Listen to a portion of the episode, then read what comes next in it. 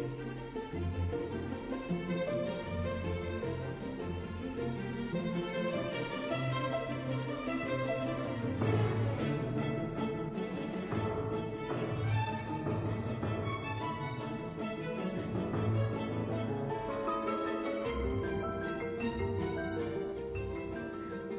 大家好，欢迎来到新一期的《吃人之爱》，我是阿卓。这一期节目的嘉宾依然是我们的老朋友啊，前段时间跟我们一起分享过《呼啸山庄》的一秋。那来，一秋跟大家打个招呼吧。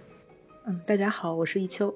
那么，二零二三年即将接近尾声，对于我们节目来说，今年又是颗粒无收的一年。正如大家所见，我们今年没有接到任何一个广告。如果大家喜欢并且愿意支持我们的节目的话，欢迎大家在爱发电平台上搜索“吃人之爱”，为我们提供支持和赞助。你也可以在小宇宙平台下点击赞助按钮，为我们提供赞赏支持。当然，你也可以搜索“吃人之爱”的公众号，在微信上为我们提供打赏服务。那我们节目在上一次做过呼啸山庄之后，收到了很多听友的反馈。其中有听友表示，他非常喜欢《呼啸山庄》的解读方式，就是把我们的童年经典拿出来重新解读，因此大力的呼吁我们能够继续推出这一系列的作品。那么我跟一秋商量之后啊，在一系列大家比较喜欢的经典作品中，选择了《小妇人》。当然也是因为据说《小妇人》这本书是非常适合圣诞节去读的，而我本人呢，在决定要做这期节目之前，我其实是没有读。过小妇人的，因为一开始觉得选小妇人这本书为难的，因为这本书相比于呼啸山庄来说，它在情节上缺乏了那么一些抓人眼球的戏剧性，总让人担心没有那么深刻的解读空间。对对对，尤其是它第一册感觉非常的平淡中有真情。那整体读下来，你为什么会觉得它那么适合圣诞节来读呢？我觉得，首先，它这个开始的一个场景就是一个圣诞节，它的第一册的结尾也是以一个圣诞节结束的，所以圣诞节在这个小说当中是一个非常有代表性的一个场景，而且圣诞节嘛，对于欧洲人来说，或者说对于外国人来说，就是一个。阖家团圆的日子，然后《小妇人》这本书，它也是关于四个姐妹，她们的爸爸妈妈，还有她们身边人的故事，是一个非常合家欢的故事。总体的基调也是比较明亮、乐观、向上的，可能这就是一本。十分适合节日里面来拿出来读的书。这个小说开头啊，读起来的时候确实是圣诞节的气氛拉满。一开始就是讲这个马奇一家他们的圣诞节啊，然后里面充满了各种对于圣诞美德的表现。马奇家的姐妹们，她们还跑去帮助穷人，把自己的饭分给隔壁更穷的单身母亲和他们家的小孩儿啊，然后给了我们爱邻人胜过爱自己的道德教育。当然，他们自己家其实也比较穷，所以在这种非常有爱的气氛里面，又给我们展现了一种非常朴素的清教徒之家的家庭气氛，让我们觉得啊，确实非常的宁静祥和吧。对对对，它就唤起了一种来自十九世纪的非常理想化的家庭的形象，充满了一种很怀旧的色彩。而且我们后面会讲到的那部电影。格雷塔·格韦格版的二零一九年的小妇人，它好像也是放在圣诞节那个档期上映的。确实，这个小说还是电影，它可能无形之中就是和圣诞节的这种美好的气氛绑定吧。加上这个故事，它从表面上来读，它确实是一个非常合家欢的啊这样的一个故事吧。这里有个小的花絮。其实除了我们非常熟悉的二零一九版的电影之外，在一九九四年也有一个很受欢迎的电影的版本。当时哥伦比亚公司的老总们看了这个影片之后，觉得非常感动，然后他们感到这个片子啊，原来不是专属于女孩子和他们妈妈看的，而是可以适合全家人一起看的，是一个了不起的家庭故事。后来他们觉得，嗯。这个片子可以的，然后他们就增加了宣发的预算。电影改编里面其实也有这样的一个情节，好像就是那个出版商他一开始的时候并不是很看得上作者拿过去的小妇人这样的一个文本，因为他觉得在我们这个时代，谁会对一群女孩子家里面的故事感兴趣呢？又没有什么杀人放火鬼故事的桥段。但是等他把这叠。被自己拒绝了的稿件带回家的时候，没有想到好像是他自己的小孩儿在那边追着他，跟他说：“哎呀，爸爸，这个小说真好看呀，接下来的情节还想看呢。”啊，然后改变了这个出版商的主意，就是说啊，原来这样的一个书，它的受众是很广的，然后看到了这本书的潜力，然后下定决心去出版这本书。那一秋这一次你把小说原著重新读下来之后，是一种什么样的感觉啊？第一印象还是《小妇人》这本书果然要比我们之前讲到的《呼啸山庄》或者是《简爱》这样的文本更加适合。真正的进入中小学的推荐书目清单，这本书还是很适合中学生朋友、小学生朋友来看的。表面上来说。虽然我跟一秋在介绍这本书的时候，很想按照一种侦探小说的笔法，抽丝剥茧的去讲，啊，可能按照大家刻板印象里的小妇人把它讲一遍，然后呢，再把这样一个合家欢文本背后的更深层次的一些很黑暗，甚至是很绝望的一些东西，作为一个侦探小说的结果去呈现给大家。但是后来我们在列提纲的时候发现，可能我们要真正的去讲小妇人的这个文本的话，那那就很难把它背后作者的深意和他表面上这个合家欢的故事剥离开来讲，因为我读《小妇人》这个文本，其实一开始读的时候真的就特别的痛苦，特别的挣扎，很难读进去，因为读的真的是脑壳非常的疼，尤其是故事一开场的时候，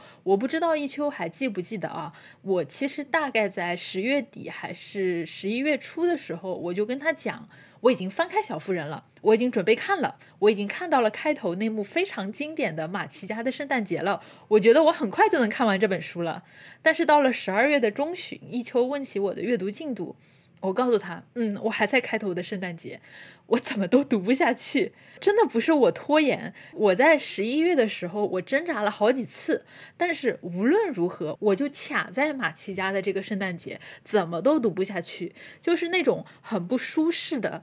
让我读的脑壳疼的感觉，它几乎伴随着我的整个阅读过程，就是我很难去消化掉这种如鲠在喉的很不爽的感觉。那是直到我读完了这本书，缓了一段时间之后，我在理这个录节目的提纲的时候，呃，慢慢的去沉淀，并且反复的咀嚼了好几遍这种不舒适的感觉，它到底是怎么回事的时候，然后我稍微有点想明白了。问题可能就是出在“小妇人”这个标题里，几乎贯穿全文的那个字就是“小”。Little woman 其实是整本书的一个高频词，它经常会出现在一些充满总结和道德教育意味的地方。没错，就是大家如果去读《小妇人》的原著的话，你会发现这个小说里面它充满了让你脑壳疼的，甚至觉得很城府的，教你怎么做个好女孩的。人间道理，就像是一个很有教育意义的一个文本。对，确实是写给儿童和妇女的，就是大家如何做家里乖巧的孩子，如何做家里的好女儿的这样的一个书。很多人，如果你真的不是说是从电影去了解它，而是从小说原著去读的话，你会发现这个小说它其实挺烦人的。就是这个小妇人 （little woman） 这个词，它真的太高频的出现了。比如说，马奇一家在他们的爸爸，就是马奇先生，因为南北战争的关系，跟着军队去南方做随军牧师的时候，他会写信给自己的女儿，让他们在家里要乖乖的，做一个让爸爸满意和自豪的 little woman。比如说，马奇家的女孩子们在成长的过程中遭遇到各种生活的磨难和打击，然后他们就会开始反省：哎呀，我是不是太贪心、太粗暴，没有成为一个。甘于贫困、辛勤奉献的人的时候，他们就会说：“我一定要做一个让爸爸觉得非常骄傲的 little woman，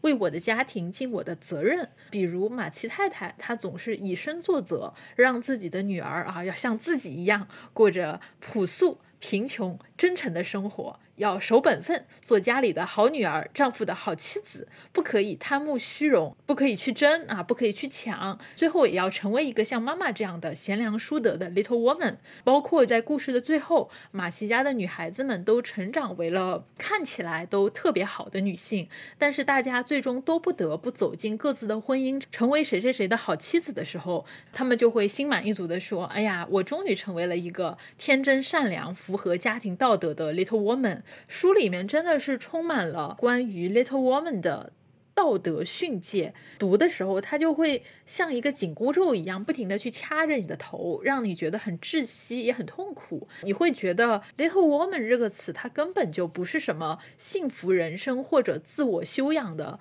美好祝福，而是古老的父权社会施加给女性的紧身衣。读起来的时候，你就会觉得，哎呀，这本书怎么这么陈腐，这么落后呀？难受，难受。如果《小妇人》这个书名让你已经很难受的话，其实当时第二册的英国版本，因为英国人他比较喜欢上下分册，不是像美国人那样子看一个合订本嘛，所以他们的第二册有自己新的一个书名。当时的市场上有很多五花八门的书名，其中有的是叫呃《Little Woman Married》，还有的叫《Little Wives》，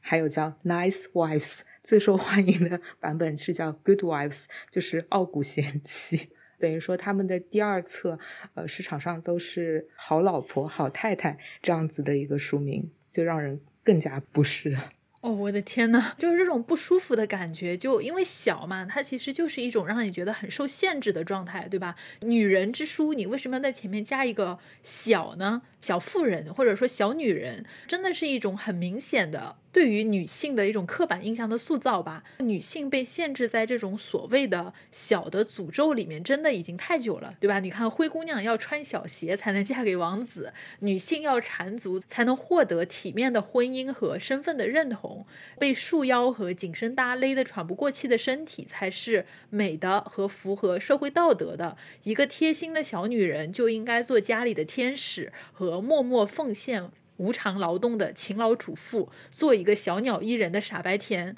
所以我觉得这种很窒息、很痛苦的体验，是你在读《小妇人》的时候几乎是甩不开的，就是。痛苦到你甚至慢慢的会注意到，作者他可能根本就是故意的，他故意的在用一种恬静美好的口吻讲述这些致力于成为拥有完美道德涵养的小妇人的马奇家的四姐妹的命运，让他们笑着心满意足的在故事的结局成为理想的小妇人，然后把这种甜蜜理想背后的痛苦和撕裂留给读者自己去感受。这种撕裂的感觉后劲真的特别大。因为你其实是很深刻的知道的，这种田园牧歌式的家庭伦理背后，它是没有幸福的结局的。对于在故事的最后步入婚姻的这些姐妹们，只有深渊和地狱。当然，这只是一种解读方式，因为我们确实已经没有办法确切的去考证作者他在写马奇家四姐妹的命运的时候，他到底有多少故意为之的成分，就是他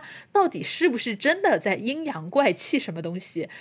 当然，其实我相信大部分人对于《小妇人》这个故事文本的理解，或者说对于《小妇人》这个故事情节的了解，大部分应该都是来自于。格雷塔·格维格版的那个小妇人吧，因为其实对于很多人来说，小妇人这个电影还是蛮惊艳的，对吧？俊男美女真的是牌面，真是太豪华了。甜茶演男主角啊，这个老李，然后艾玛沃森在里面演大姐，所以他还是给人一种很深刻的迎合观众喜好的合家欢圣诞电影的感觉吧。而且导演他其实在叙事结构方面的改编还是非常的大胆的，因为原著小说的。故事结构其实是很简单的，就是刚才一秋讲的，它是以一个上下册的形式去区分过去和现在，以完全线性的方式在讲述马奇家四姐妹的成长故事。上册的故事讲的其实就是四姐妹少女时期的事情，大家都还生活在马奇家的宅子里面，过着贫穷又快乐的生活。那四姐妹分别是大姐梅格。二姐乔啊，三妹贝斯和小妹妹艾米，四姐妹之间基本上都只差个一岁两岁。梅格和乔因为是家里的姐姐，性格都是比较懂事。梅格会更加的忍耐和温柔一点，而乔非常喜欢写作，那他性格会更加独立，也更加敢于去反抗。三妹贝斯是喜欢音乐，在四姐妹中间相对来说存在感不是那么的高，但是她很重要。然后就是小妹妹艾米，艾米是喜欢画画的，相对来说性格也会更加的任性和骄纵一点。然后就是马奇家隔壁有个特别有钱的劳伦斯家，他们家里的男孩老李和马奇家的四姐妹有着类似于青梅竹马的感情。上半册就是这五个小孩大家一起玩嘛，是这样的一个故事。如果说上册的故事情节基本上围绕着四姐妹和这个邻居家的小男孩老李之间发发生的家长里短的故事的话，那么下半册就是以大姐梅格嫁给了贫穷的家庭教师布鲁克作为分界线，四姐妹这种天真烂漫的少女时期也就结束了。下册的故事基本上就是四姐妹各自的人物成长。梅格嫁给了布鲁克以后，过着非常艰难的家庭主妇的生活，而乔呢拒绝了老李的求婚，去了纽约当家庭教师，一边写作赚钱养家。贝斯在后来生了非常严重的病，身体非常的虚弱，只能留在马奇家的在宅子里面继续去养病，后来就病死了。而艾米呢，就跟着他们家非常有钱的一个亲戚马奇姑婆一起去了欧洲。她遇到了被乔拒绝，然后因为失恋陷入了一蹶不振的状态的老李。两个人后来相爱并且结婚了。故事进展到这里，还是有一种跟着时间线和马奇家的四姐妹共同成长的感慨和唏嘘的感觉吧。格韦格版本的小妇人比较创新的地方，其实是在于它还是非常大刀阔斧的改变了整个故事的叙述线的。它是直接让我们看到了多年以后的故事，把多年以后的故事作为叙事的主线，而以前就是四姐妹那些合家欢的回忆，它就会不断以闪回的形式嵌入到现在的故事里面。比如说电影的一开始，其实就是成年的乔，他去出版社找那个叫达什伍德的。出版商去交自己的书稿，因为这个时候他人已经在纽约了，并且已经在这里开始了自己的写作之旅。那艾米呢？这个时候她正在巴黎，一边学画画啊，一边钓金龟婿。在这个时候，艾米遇到了老李啊，两个人就开始你来我往，慢慢擦出了爱情的火花。啊，这个时候大姐梅格是最惨的，因为这个时候她已经成了一个生活窘迫、每天忙得团团转的家庭主妇了。在讲述这些大家成年以后各自四散漂泊的生活的同同时，在不断的去跟我们切入曾经像伊甸园一样温馨美好的生活场景，什么四姐妹一起过圣诞节呀，一起排话剧呀。每当过去的故事进行到最美好的时候，划分就一转，就会转到很惨淡的现实，让人产生这种很深刻的物是人非的痛感吧。然后时间线就一直推，一直推，一直推，直到贝斯的死亡，让四散各处的姐妹们重新聚集在一起。乔从纽约回了乡下，艾米和老李也从欧洲回来了。过去的故事和现在的故事合并了，然后大家就一起走向了故事的结局。我觉得电影它在整个叙事方面的一个调整还是很有创新的。我是觉得我看到当中的时候，每次它有闪回，我都很火大，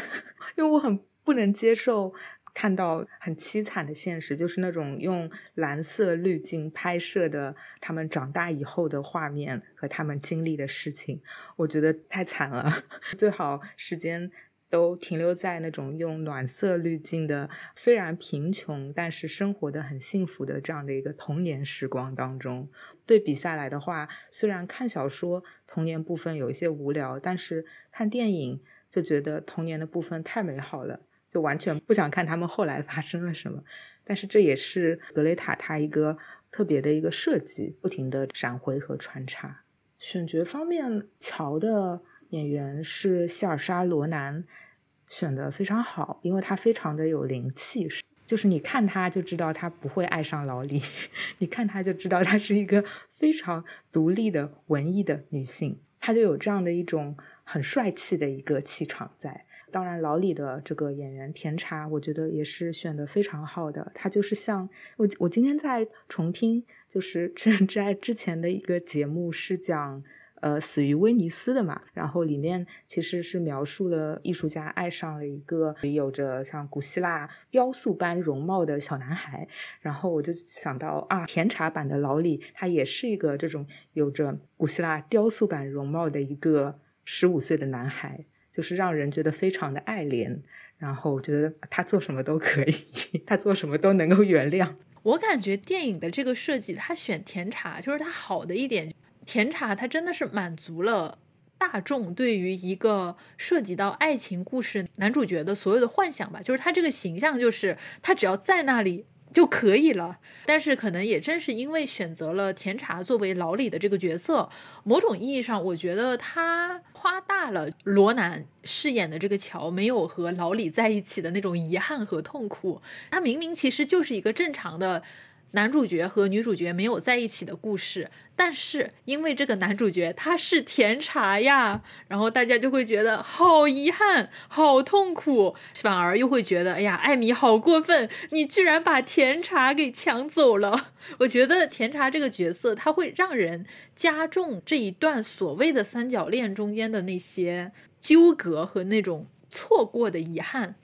不过说到这个三角恋的问题啊，我觉得电影对于这部分的处理其实还是有点过度的。如果你看完了小说再去看电影的话，其实会觉得。电影它甚至扭曲了这三个人的三角恋的一个关系吧，因为他是故意把乔、艾米还有老李这三个人的关系放到了一个非常纠结的三角恋的叙事里面去讲述的。如果你看过小说的话，你会觉得这种以性缘关系为中心的叙事其实是很下头的。当然，我理解，就是说一部电影它要有噱头，那他当然难免要在这种狗血又纠葛的。男女情爱上面去花心思，但是这种处理方式，它其实完全矮化了原著里面奥尔科特想要去塑造的人物的形象。那不管是艾米还是乔，都因为这种性缘中心的一个叙事关系，被描述成了因为爱男人，所以深深的陷入了情感纠葛不能自拔的女性。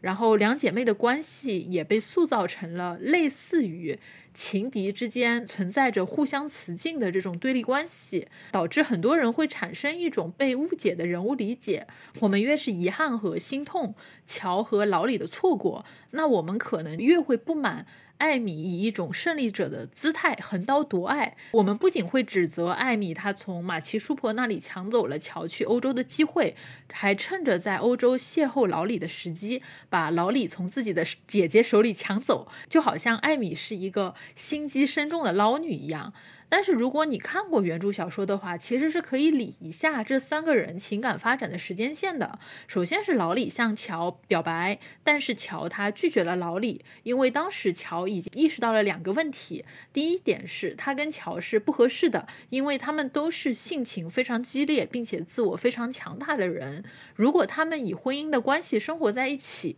他们只会陷入一次又一次的争吵，最后互相折磨。第二。乔他确实是喜欢老李的，但这种喜欢不是爱情。就算乔他努力的尝试去爱老李，但他就是做不到。不爱就是不爱，所以他拒绝了老李。在此以后，伤心欲绝的老李他离开了美国，跟着他的祖父一起去了欧洲。经过大概半年左右的时间，他跟艾米在巴黎重逢了。但是这个时候的老李他没有忘记乔，而且没有从这个失恋的痛苦里面解脱。那么艾米其实也没有在这个时候趁虚而入。因为他从颓废的老李那里知道，原来他状态这么差，是因为他被乔拒绝了。他是真的很同情，也很关心老李，并且非常的嫌弃老李，居然是一副这么不上墙的样子，所以非常犀利的把老李骂了一顿。大概的意思就是说，他是个除了钱一无是处的废物富二代。那把老李给骂醒了。于是呢，老李他立刻振作起来啊，离开了巴黎，去找他在意大利的祖父一起做生意了。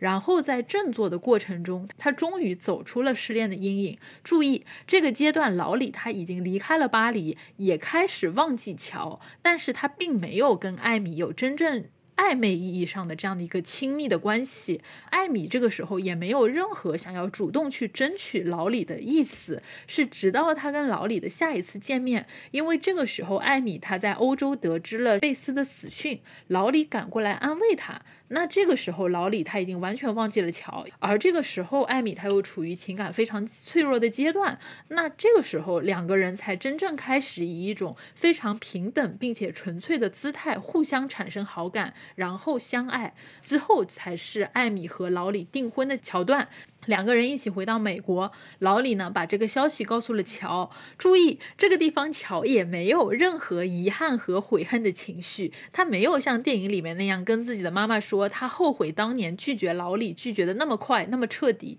也没有像电影里面那样写了一封好煽情的道歉信，告诉老李自己后悔了，愿意嫁给他，更没有像电影那样。看着自己深爱的男人娶了自己的妹妹而产生怅然若失的感觉，在小说里面，乔是非常自然，甚至是非常惊喜的祝福了老李和艾米，因为就像一开始他拒绝老李的时候说的那样，他喜欢老李没错，因为他们是好朋友、好邻居。但是他不爱老李，不爱就是不爱。哪怕多年以后的现在，他孤身一人，他的遗憾也只有他好孤独，没有人来爱他。这个人是不是老李不重要，因为乔的心意从来是没有改变的。那么小说在处理乔的情感状态的时候是非常干脆利落的，他从来都是很清楚自己想要的是什么。他从头到尾都很明白，他不爱老李，所以老李和艾米最后走在一起，从头到尾也只是老李和艾米的爱情故事。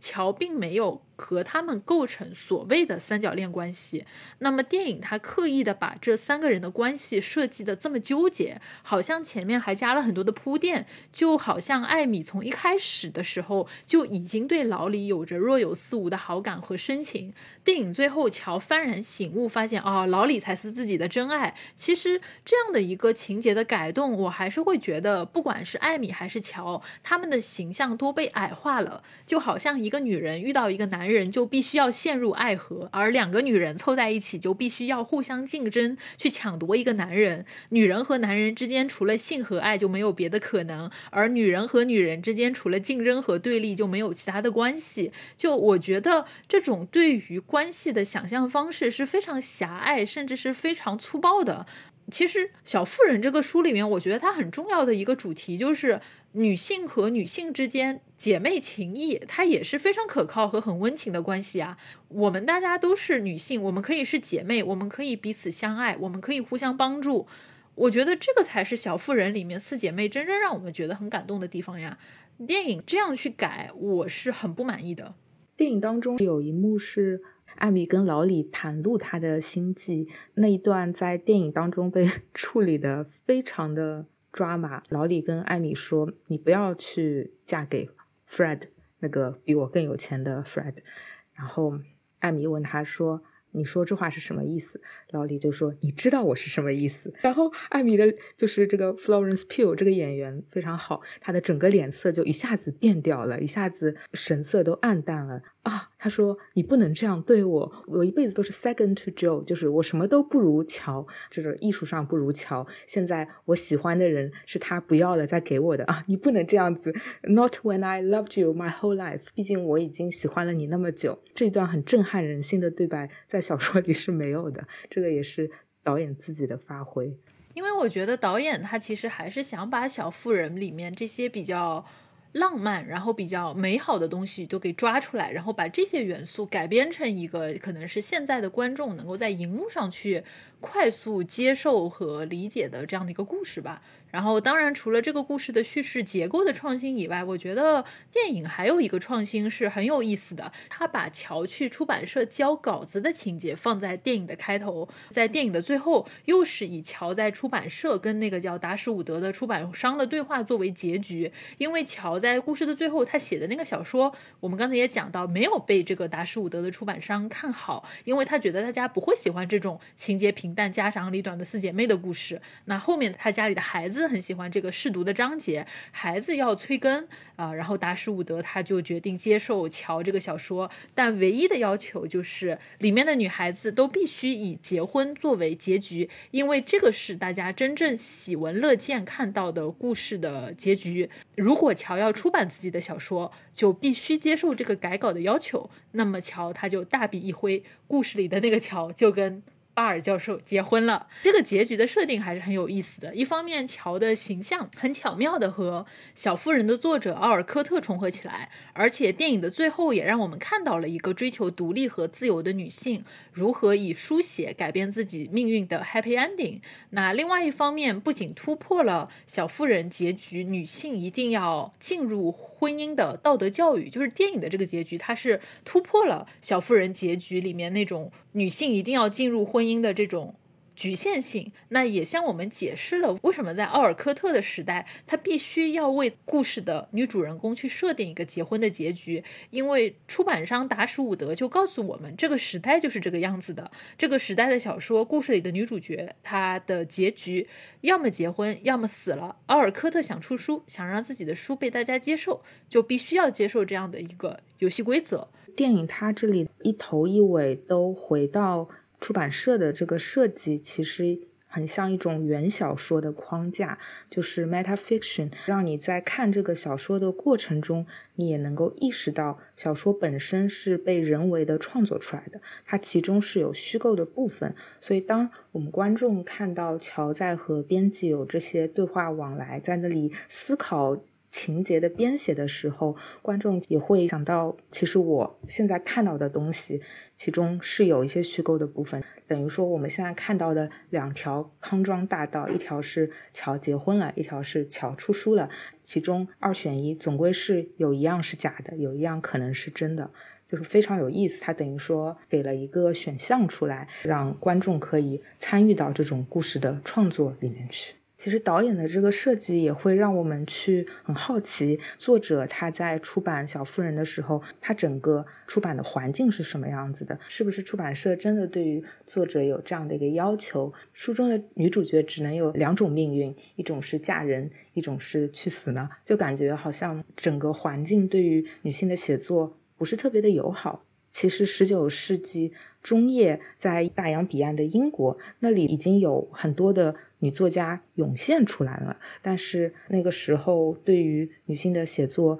整个环境还是不太友好的。有一句非常有名的话，来自当时的桂冠诗人罗伯特·肖塞。一八三七年的时候，当时还是非常年轻的夏洛蒂·勃朗特曾经给肖塞写过一封信，想要咨询他说：“如果我想从事文学创作这条路，你这个前辈是不是有什么建议可以给到我？”结果肖塞就回了一句话，他说：“文学无法也不应该成为一个女性的事业。”那么，同样的这个时期，在大洋彼岸的美国，情况其实也没有好到哪里去。在奥尔科特写作的十九世纪五六十年代的时候，美国曾经有一份报纸呼吁说，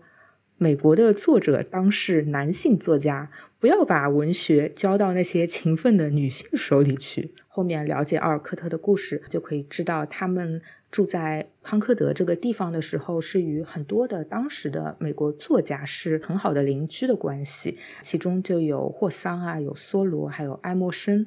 他们的邻居纳桑尼亚·霍桑曾经对他的妻子索菲亚说过一段话。这个索菲亚她本身也是很有文学的才华的嘛，霍桑就对他妻子说。他很高兴，他没有靠写字出卖自己为生。然后这句话其实英文里面用词非常的重啊。他说：“He was glad she never prostituted herself to the public by becoming a published writer。”他等于用了这个 “prostituted” 这个词语，可见当时无论是那种书香门第，还是一个社会的大环境，对于女作家其实还是十分不友好的。那我们现在就来大概的了解一下作者的一个情况。奥尔科特他也承认《小妇人》是他的一个自传体的小说嘛，他其实就是根据他的亲姐妹的经历来写的这个故事。先来了解一下他的一个家庭背景。路易莎梅·奥尔科特是一八三二年十一月二十九日出生的。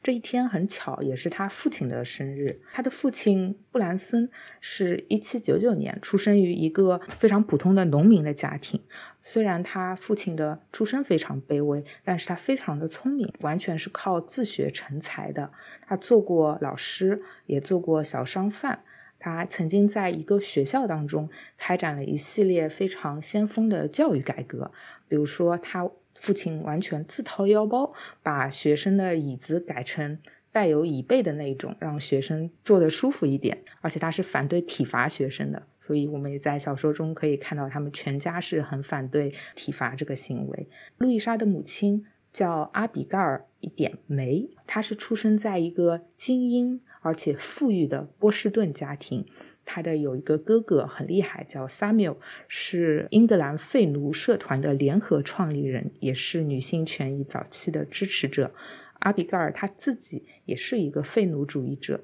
他提倡彻底的改革。通过这个哥哥的介绍，阿比就对这个大自己一岁的青年一见倾心，觉得这个布兰森思想非常先进，两个人非常谈得来。后来他们就结婚了，婚后他们一共有四个孩子。大姐叫安娜。其实路易莎她在写《小妇人》的初稿的时候，她是把大姐的名字叫做南，就是那个安娜的一个昵称嘛。她是到后面才把它改成梅格，就是玛格丽特的昵称的。然后这一家的二姐当然就是我们的作者路易莎，三妹是叫伊丽莎白，家里人是叫她丽翠啊。当然伊丽莎白另外一个爱称就是贝斯，可能就是书里的那个贝斯。最小的妹妹是叫梅，这个比较有意思，因为那个 M A Y 的梅。把字母顺序换一下，就是 Amy 嘛。在小说当中，马奇一家是因为父亲错误的信任了一个朋友而丢失了家产。但是现实生活中，阿尔科特一家其实从来就没有什么家产。马奇一家，我们看到虽然很穷吧，但是他们的住宅还是非常稳定的，他们就一直住在那个地方嘛。但是阿尔科特家其实一直都是在颠沛流离中生活的。路易莎三十五岁之前，他就已经搬过三十几次家了，而且呢，许多次搬家都是因为家里欠债还不出，躲债搬迁。父亲布兰森虽然是一个教育理念非常先锋的人，但是他没有商业的头脑，所以家里是欠债累累，经常要仰赖亲朋好友。啊，尤其是她母亲那边在波士顿的父亲接济过活，她的丈夫希望过一种很无暇的精神生活。他为人非常的友善，而且后来和爱默生也成为了好朋友，可以说是一个非常超脱世外的一个人。但是他很穷，他完全没有物质的追求，他很穷。有一次，妻子阿比盖尔给布兰森十美元，要他去买一块披巾，然后他买了书回来。把披巾完全忘记了。我们在小说中其实是几乎看不到所谓的一家之主马奇先生的这个影子的。在第一册当中，呃，马奇先生是去做这个牧师嘛，随军牧师，所以基本上是完全缺席的。第二部中他回来了，但是他喜欢在书房里面看书，存在感非常的低。尽管如此呢，家人对他的评价很高，他是一家之主，家里的良知、精神支柱和安慰者。现实生活中，路易莎的父亲布兰森也是一个这样很追求精神世界的人。他甚至曾经离开过有孕在身，并且带着两个幼女的妻子，一个人搬去费城图书馆旁边的公寓里住，就是为了在那里苦读哲学和文学，补上那些他作为农民之子欠缺的教育。他只有在周末会回家看看。他妻子不得不一个人去面对流产啊这些事情。其实父亲还是非常非常不靠谱的。那么家里的良知、精神支柱和安慰者，其实完全是落在了母亲身上。阿比高尔他说过，养活一个哲学家需要三个女人，等哲学家老了，三个女人的劲儿也差不多耗光了。还有一次，父亲布兰森他想在一个乌托邦公社里面待着。他老婆孩子都不要了，自己也不吃不喝，他就绝食。阿比盖尔就无语了，他就只能够拼命的好言相劝，最后这个父亲才不再绝食。这个事情之后，阿比盖尔他在他自己的日记当中写了这样一段话：一个女人可能会履行最无私的职责，她可能会为了真理和正义而每天死去一点点。她活着的时候被忽视，死了就会被忘掉。但是，一个从未在一生中做过一次自我牺牲行为的男人，却碰巧拥有了某些天赋。他会被同时代的人所赞美，男人的名字和作品会在世世代代中流传下去。他会被戴上桂冠，而几乎没有一块石头会告诉你女人躺在哪里。阿尔科特的人生当中，其实存在着很多的慷慨相助的邻里和远亲。他的身边是有像劳伦斯先生，是有像姑婆这样的人的。比如说，美国著名的思想家、文学家爱默生就一直默默帮助着他们一家。爱默生会往书里或者靠垫里面塞钱，甚至帮他们买下了第一栋在康科德的房子。虽然奥尔科特一家非常穷，但是其实他们也像马奇一家一样，虽然穷，但是还是会帮助比他们更穷的那些人。在康科德的那段时间，他们母亲照顾过一个寄住在他们家里的有智力障碍的孩子。私事陋室，但是他们接纳过有需要的人群，和他们同住一个屋檐下，包括黑奴，包括人生迷途上的女孩，包括被家暴的妇女，还有儿童、病人等等，都是不求经济回报的。路易莎她回忆起来，十五岁是她童年的一个分水岭。十五岁以后，他们一家是因为负担不起在康科德的住宅，搬去了波士顿租房子住。或者呢，是在波士顿的那些正好空出公寓几个月，他们就搬进搬出。阿比盖尔在那里还找了工作，成为了美国最早一批的社工。路易莎和大姐安娜也是在那里干各种各样的活，赚钱养家。严酷的生活再也没有呃暖色调的童年滤镜了。我们看到小妇人的故事开始于乔十五岁的时候，可以说这就是路易莎在想象。当时，如果他们没有离开康科德的乡下的话，会度过怎么样一段快乐的时光？我们前面说到，当时大环境对于女性女性写作不友好，但是我们也可以从呃路易莎父母的经历之中看到，她的父母其实虽然穷，但是都是思想非常先进开放的人。呃，母亲阿比盖尔从她的那些日记里面的话也可以看到，她其实就是一个拥有女性主义思想的人嘛。从小，他的父母是非常非常支持二女儿搞创作的。然后这一趴我比较喜欢啊，就是路易莎和乔是一样，他们都是写这个 sensation novel 出身的。sensation novel 我们之前在讲纸匠的时候讲到过一些，当时是把它这个词语翻成感伤小说嘛。后来我和阿卓想了一想。其实这个词语也可以对等到我们现在地摊文学，甚至是网文，很对等。但是它这种 sensation novel，它又带有一些哥特色彩，就是带有一些通俗恐怖小说的感觉在里面。然后路易莎就是靠写这个东西赚钱养家的，而且她其实很认可这种轰动性小说。她给自己的一个定位就是，我是一位天生的写耸人听闻的通俗小说的作家。这些。哥特通俗小说是非常有市场的。小妇人当中有一句话是说，在那个黑暗的年代，就连最优秀的国人都在读垃圾，可见这种通俗小说还有一个非常大的一个受众。然后这些作品也给路易莎带来了很不错的一个稿酬。这些作品呢有一些共通性，他们大都有一个非常强有力的女主角。这个女主角她会暗藏一个秘密。然后呢，他要实施某一种非常心狠手辣的复仇行动。我给大家来念几篇他的通俗小说的标题，我们可以来感受一下画风。一个是叫《宝林的激情与惩罚》，一个叫《暗处的叹息》，面具之后或一个女人的力量，神秘的钥匙以及如何打开它，阿伯特的幽灵或莫里斯的诱惑。都是这种画风的作品。路易莎出这些作品当然都是匿名，因为她自己也很怕身份曝光嘛。一八六二年的时候，路易莎有一位朋友，这个朋友也是美国当时第一所幼儿园的创立人，他就建议他可以开幼儿园，可见当时很有这个需求，幼儿园成了一个非常新兴的一个产业。路易莎真的去开了，但是她开了几个月之后，觉得很不适合自己，就放弃了。在小妇人的故事当中，我们看到是马奇一家的父亲上了前线，但是呢，真实的情况是。在一八六二年的冬天，三十岁的路易莎，她自己成功申请成为了随军护士。她来到华盛顿的医院里面去照料那些受了重伤的伤员。但很不巧的是，仅仅六个礼拜之后，她自己感染上了一种叫做伤寒性肺炎的疾病，病得很严重。后来，她的父亲布兰森很着急，就赶到华盛顿去把女儿接了回来。康复一共花了他两个月的时间。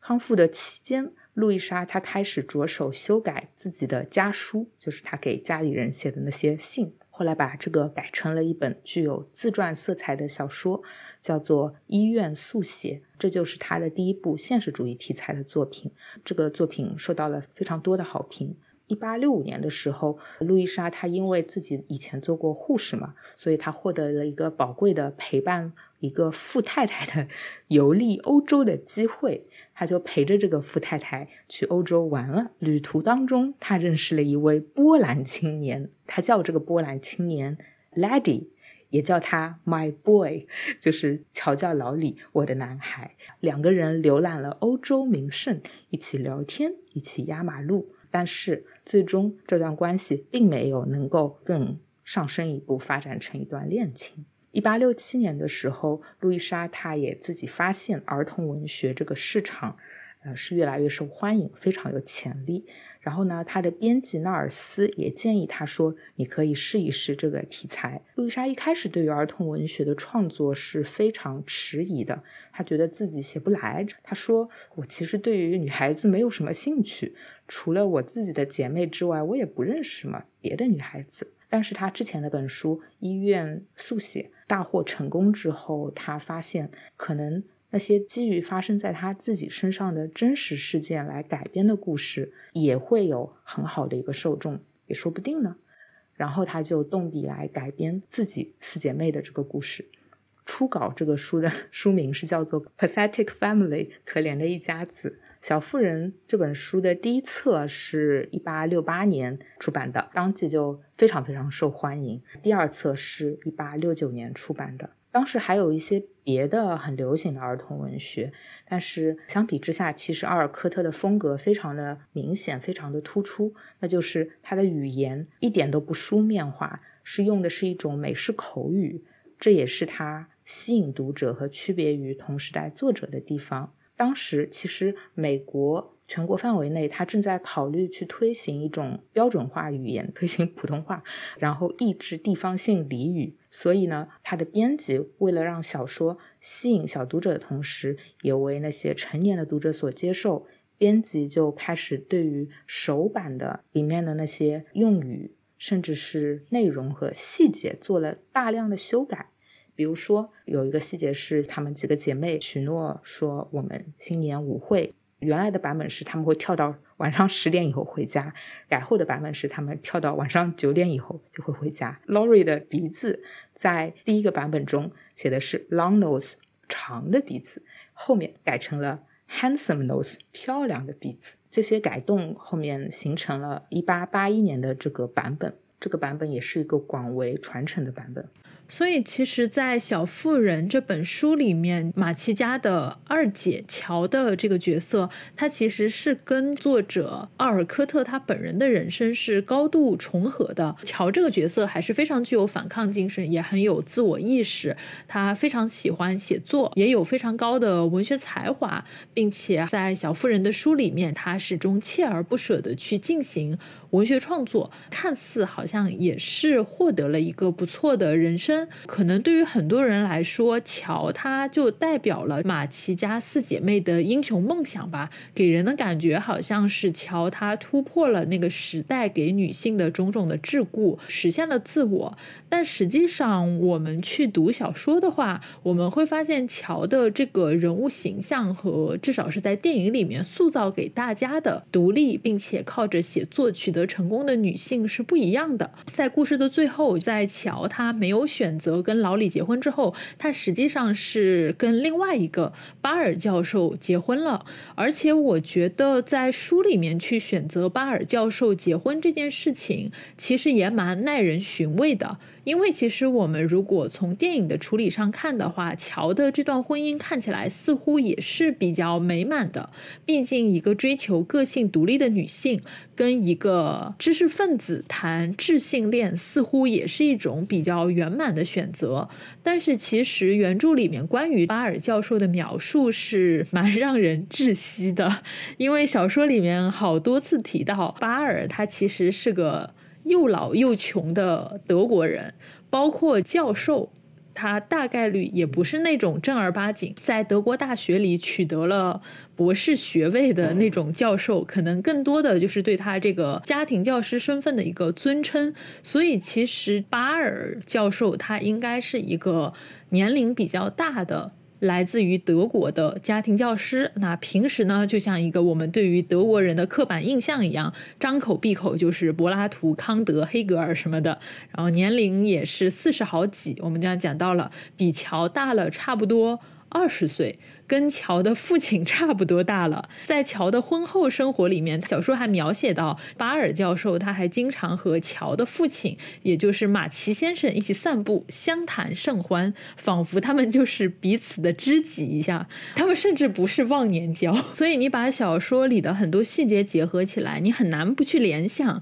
啊，就这个细节还是很有意思的。因为电影其实真的很有迷惑性。就我跟易秋在聊那个电影的时候，我发现电影里。的那个选角明显就还是一个长得比较英俊的德国人，而且他居然还给里面的这个巴尔教授添加了一个跟。乔在纽约的小酒馆欢乐的在那边跳舞的浪漫场景，就让人觉得哇，这是一个文艺女青年跟一个浪漫的会跳舞的英俊的男教授相爱的故事，而让人产生了一种乔虽然没有选择老李，但他也是有自己的美满的归宿的这样的一种想法。但是实际上，你去看这个小说，就会发现，嗯，事情可能不是这个样子的呢。因为在小说里面，你读到最后，你会发现。乔他其实是有非常明显的恋父情节的倾向的，在小说的一开始说要努力的改掉自己身上的缺点，成为让父亲自豪的小妇人的那句宣言，其实不是别人说的，就是乔说的。电影的改编可能给我们这样的一个想法，就觉得乔她是马奇家四姐妹里面最独立也最有个性的一个，她非常有文学的才华，那经过了辛苦的创作，成为了一个成功的作家。这种女性拿起笔书。写自己的命运，大概是现代的女性观众所期待看到的影视作品里面呈呈现出来的东西。但是如果仔细去读小说的话，你会发现乔她其实并没有取得成功。她确实是四姐妹里面最独立，然后也最有个性的那一个。她确实有非常高的文学的才华，但是在严格意义上，她并没有成为一个成功的作家，因为她在小说的结尾，我们可以认为她已经放弃了写作。如果你去。梳理小说里面的乔，他去写作，去追求自己的文学梦的整条的路径和线索的话，你会发现乔的经历基本上是完美的映照了如何抑制女性写作的这本书里面的所有总结。而那些打压乔的创作的人，正是乔的父亲，他的家庭环境，以及他后来为自己选择的那个。爹位的爱人 巴尔教授，在小说比较靠前的地方有一个情节是乔和艾米在他们还比较小的时候就吵架了，于是艾米故意把乔的小说给烧掉了。那那个笔记本其实是过去好几年的时间里面，乔他写了好久，涂涂改改，反复修改的得意之作。可以说少女时期的乔，她所有的心血都在这个笔记本上。艾米知道这个笔记本对乔是很重要的，所以她故意的去。去报复乔，毁掉了这个笔记本，烧掉了。那个时候，乔真的是气炸了。我相信，对于很多可能小时候读过《小妇人》的读者来说，这个情节真的很伤。因为我们其实稍微懂点事，都知道这个事情对于乔的打击有多大。而且，大部分人其实读《小妇人》这个书，我相信四姐妹中她们带入的角色都是乔。但是马奇太太对于这件事情的态度却是非常微妙的。她虽然肯定说：“哎呀，艾米，你确实做了一件错事，你烧掉。”到了对于乔那么重要的一个东西，你伤害了乔，这个错是不能轻易被原谅的。但是他们一家人其实都没有正视写作这件事情，以及写作的心血被毁掉对于乔来说意味着什么，而是按照他们家一贯的教育思路，让乔克制你的脾气啊，你要保持温顺，你要道德，你要善良，你要接受命运的安排。那其实乔他遭遇的创伤根本就没有真正的被看到，他只是必须要去学会压抑自己的愤怒和情绪，去尽他的家庭义务，因为她是姐姐。她是二姐，那她不可以跟她的姐妹啊去这样子争吵和抢夺。后来其实也是乔他自己试着写小说，因为他家非常穷。那乔他在报纸上看到了专栏在征稿，就是刚才一秋讲的那种情节非常刺激，非常的。烂俗的那种惊悚言情小说，地摊文学，奖金是一百美金，在当时一百美金算是巨款了。好，他就不服气的想说：“哎呀，这种小说有什么难的呀？也许自己也可以试着写稿偷偷看，搞不好我就能赚到这一百美金来补贴家用了。”他就真的废寝忘食的去写这个惊悚地摊文学，并且他真的拿到了这一百美金的稿费。他就跟自己的家人分享了他的心情，就这个其实真的很厉害啊！当时乔。他应该也就是十六七岁的样子吧，而且对于乔来说，其实不仅是这一百美金的巨款吧，还有那种你的才华被肯定的惊喜和成就感。结果呢，他的爸爸，也就是那位马奇先生，他用一种非常温和但是很不容置疑的语气批评了乔，说他在浪费自己的才华和天分用在不入流的创作上，说他不应该这么过度的关注金钱。在写出真正的杰作之前，他就不应该轻易的去动笔，他应该耐心的去等待，而不是把自己的这些才能啊去写这种有损自己品德的低俗文学。你就发现他的这个马奇先生的形象，莫名的就跟奥尔科特他本人的那个清高、不重视物质生活，然后穷的叮当响的父亲产生了一种微妙的联系。那么被自己的父亲这么一教育呢，乔他就立刻表达了自己的悔恨，开始反省：哎呀，我自己是不是太得意忘形了？怎么能够去写这种垃圾读物呢？这样的情况其实发生过很多次，因为马奇家他真的非常的穷。那乔写地摊文学其实来钱是很快的，他能够很好的靠这种夸张的言情小说、地摊文学给家里赚钱买东西。那他的能力其实也确实得到了其他姐妹的认可，尤其是艾米，她真的超级崇拜乔，居然可以靠写作来赚钱。但是每当大家开始讨论乔的创作的时候，马奇先生就会飘飘然的一顿输出。依然是表达乔居然是为了钱写这些东西的不认可，然后乔就会开始反省呀、悔恨呀、认错呀。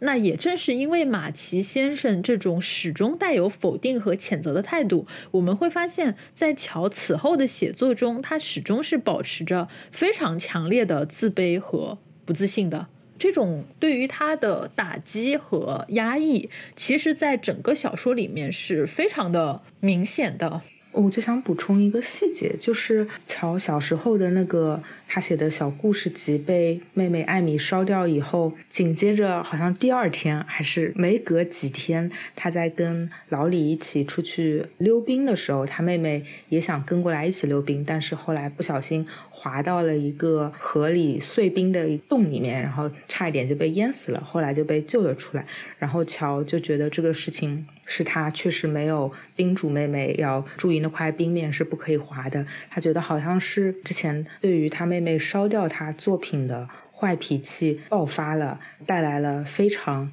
严重的后果，差点害死了妹妹。然后他就是做了很多的。自我反省、自我忏悔，去询问他的母亲，说我怎么样来控制好我的暴脾气，不要以后再去引发这种非常恶劣的事件。我当时看的时候，满脑子黑线，我就在想，首先这个事情的由头起因不是因为乔你的暴脾气，而是因为艾米的暴脾气，是因为艾米觉得啊，两位姐姐出去玩没有带我，她。心生嫉妒，然后她去破坏了乔最珍爱的她的小说集。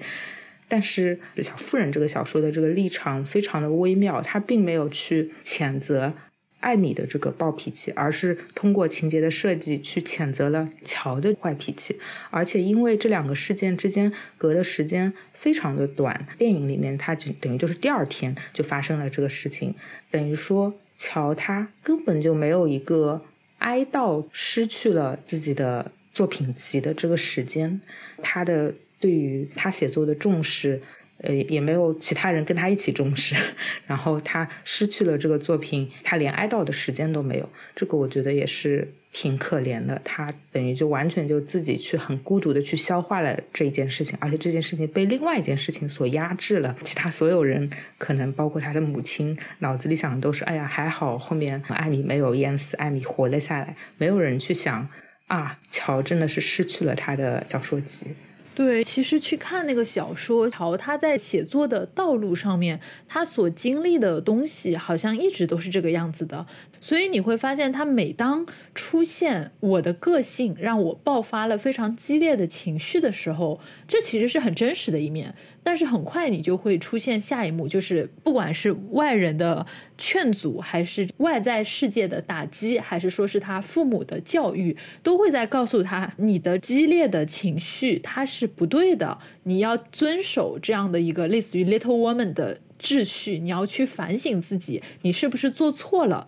所以其实你会发现，乔的这个形象，他的这种矛盾感就特别的强烈，因为他受到的压抑是无处不在的。而乔这个人物的内在，其实也是在于他是认同父母。家庭、社会环境所施加给他的伦理观念的，就是你要成为一个让你的爸爸骄傲的 little woman。所以，其实到了后来，你看到乔他去了纽约，就已经从马萨诸塞州那个偏僻的乡下跑到纽约去了，到熟人家里那边去做家庭教师了。但是你会发现，他跟家庭的伦理观念的联系从来没有切断，而取代了马奇先生这个父亲角色的人，就是巴尔。教授，所以这也是我们强调为什么说乔这个人物，他看似非常的有个性，他非常的敢于反抗，他非常的独立，但是本质上他一辈子都没有走出父亲的阴影，他非常的。沉浸在恋父的情节当中，其实也是因为你会看到这个巴尔教授和他父亲马奇先生的角色是高度的重合在一起的。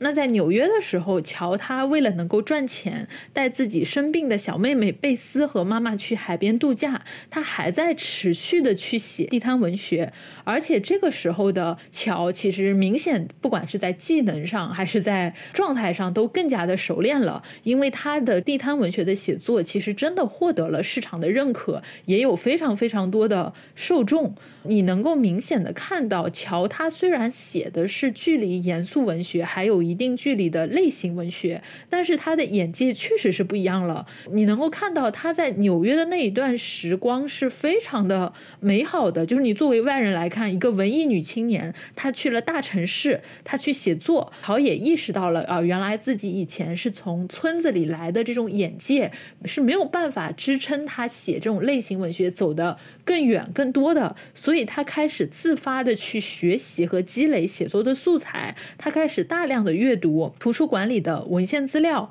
他去学历史，他去学地理，他去学科学、学艺术、学各种人文知识。然后去看海量的报刊，去找各种罪案的文件和医学的文书，甚至还去学毒药的知识。那与此同时，他还在路边很细致的观察每一个行人的状态，就是为了让自己的写作能够更加的精确和。抓人眼球。作为读者来说，那个时候你几乎会以为乔他是可以通过这样大量的练习，从类型文学走向严肃文学，然后成为一个杰出的小说家的。因为这种对于素材的积累、对于观察能力的训练，以及大量的写作练习，不正是一个写作者从青涩走向成熟的必经之路吗？但是在这个过程中，我们会发现乔他对自己依然是不自信的。巴尔教授其实就取代了马奇教授，成为了乔他最想获得认可的那个人。而这个时候，乔他也是跟那个奥尔科特一样，是匿名写那些小说的嘛，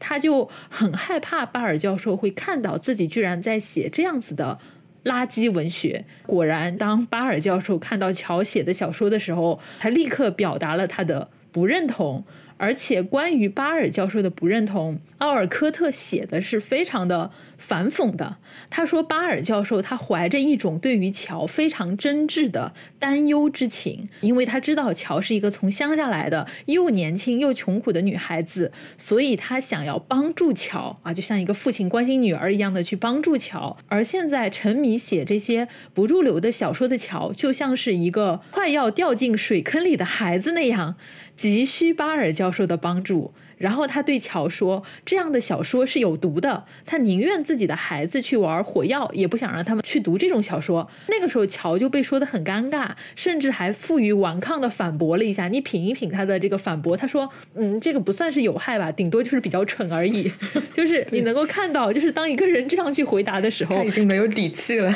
对，没有任何的底气啊！他还是强调了一下，但是这个小说能赚钱，谋生也很重要，对不对？结果巴尔教授更绝的一件事来了，他把报纸上登出来的乔的文章直接扔到了火炉里烧掉了，还说他恨不得把所有这样的小说全部都给烧掉。他哪来的脸 把人家的这种生计要去给妹妹看病的钱给烧掉了？对，就把报纸上这些东西都给烧掉了。你有没有发现，他这个时候他的形象就跟他那个清高的爹就一样了？家里都穷成这副德行了，他还在教训乔说：“哎呀，你怎么能够只关注钱呢？”就你这个浪费你的才华去写这种不入流的东西，那我们完全可以想象，乔他本来就对自己的写作事业充满了不自信的感觉，他从来没有从自己的父亲那里得到过任何认可。那赚钱谋生是他没有放弃写作的最直接的动力。与此同时，他确实一直都在这些小说能够发表的过程中，慢慢的在积攒自己的自我认同和自信。但是巴尔教授的这段话以及烧掉报纸上的小说这么决绝的行为，他彻底的熄灭了乔对于创作的希望和热情，甚至再一次掉进了自我谴责的深渊。所以在巴尔教授烧掉乔的印在报纸上的文章之后，那天乔回到了自己的房间，他把自己写了好多个月的稿子全都给付之一炬了，因为他觉得，哎呀，自己写的真的是垃圾，写这种东西只会伤害自己，也会污染别人的心灵。从此以后，他就再也不写这种小说了。然后他就开始笔锋一转，因为这个时候他还没有放弃写作的梦想，他开始写什么充满道德教育的儿童文学。但是呢，就是你知道，在这种情况下，怎么可能会成功呢？在你急吼吼的把你原本的正在蒸蒸日上的写作路线突然掐灭，拐道到这种你不擅长的东西去的时候，这种缺乏想象力的、充满符合时代特色的道德说教的小说，大家也不爱看嘛。渐渐的，陶就越来越没有办法获得。正面的反馈啊，他就彻底的不写东西了。我们其实把两次火烧稿子的事情联系在一起，会觉得很有意思。一次是乔他小时候他的稿子被艾米烧掉了，他很愤怒，他的这种愤怒并没有被家人所正视，也没有得到真正的理解。但至少乔他是愤怒的，他是有情绪的，由此他就更加激情的投入了创作。但现在他的稿子被巴尔教授烧掉了，他连愤怒的余地都没有了。他只有自我怀疑、自我谴责，就是他甚至连生气都没有了。电影其实还是拍了他跟巴尔教授据理力争，好像是两个心智旗鼓相当的人在对于文学创作的文学批评的一种讨论。但是在小说里面，实际上是。他像个做错事儿的学生，站在巴尔教授面前，就是等待他的审判。做错事对吧孩子 站在父亲面前，他可是完全没有电影里面跟巴尔教授那种针锋相对和据理力争的勇气和底气的。我们看到的只有一个非常有文学才华的女孩子，她是如何被家庭、被社会、被身边所有的人以为你好的名义压抑和否定，最后放弃写作的过程。那包括就是到。小妇人故事的结尾，乔她嫁给了巴尔教授，还从马奇姑婆那里继承了大房子，看似已经过上了非常平静的生活。别人还问他：“你还要写小说吗？”乔就说：“哎呀，这是他以前做过的白日梦，像海市蜃楼一样。他很满足现在跟巴尔教授一起的生活，他很满足在这个庄园里面给男孩子们开学校。以后有机会的话，他一定会继续去写道德情操高尚的小说。但是我们其实都知道，这种下次一定的话，那是肯定不。”部会实现了的。所以我们其实也知道，嫁给巴尔教授走入婚姻的乔，他其实也不会再有机会拿起他手中的笔去进行写作了，还是很残酷的。对他原来的梦想是写那些轰动性的故事，然后他半路当中觉得算了，我把我的人生作为轰动性的故事吧，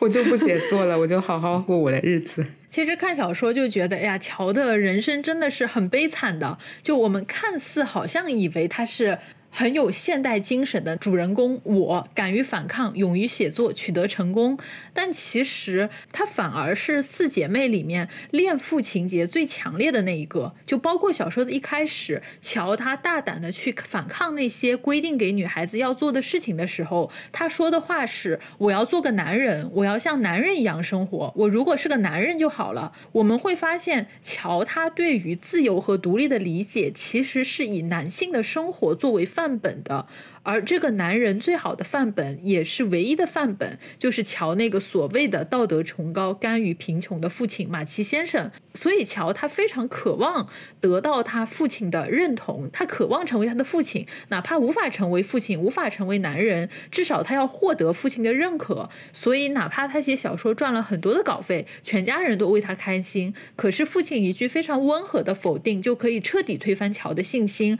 让他的写作事业永远的蒙。上一层自我怀疑和谴责的阴影。后来的巴尔教授做的其实完全是一模一样的事情。乔他渴望巴尔教授的认可，其实也是因为巴尔教授就像他的第二个父亲，同样的年长，同样的充满道德情操，同样的知识渊博，同样的像个知识分子，同样是个爹。但是巴尔教授也否认了乔的创作，彻底折断了乔走向独立和自由的翅膀。所以，我们刚才也讲到，在小说的最后，乔和巴尔教授结婚以后，专门有一幕写巴尔教授和乔的父亲啊，两个人手挽着手一起散步，就像知己一样，因为他们根本就是一个人，就是所谓的爹嘛。这就是为什么乔不喜欢老李的根本原因。乔他喜欢的是一个像男人一样威严而沉稳的父亲，而老李看那个甜茶那个形象，是个男孩，是个有着恋母情节、长不大的小男孩，一个恋父的小女。孩和一个恋母的小男孩，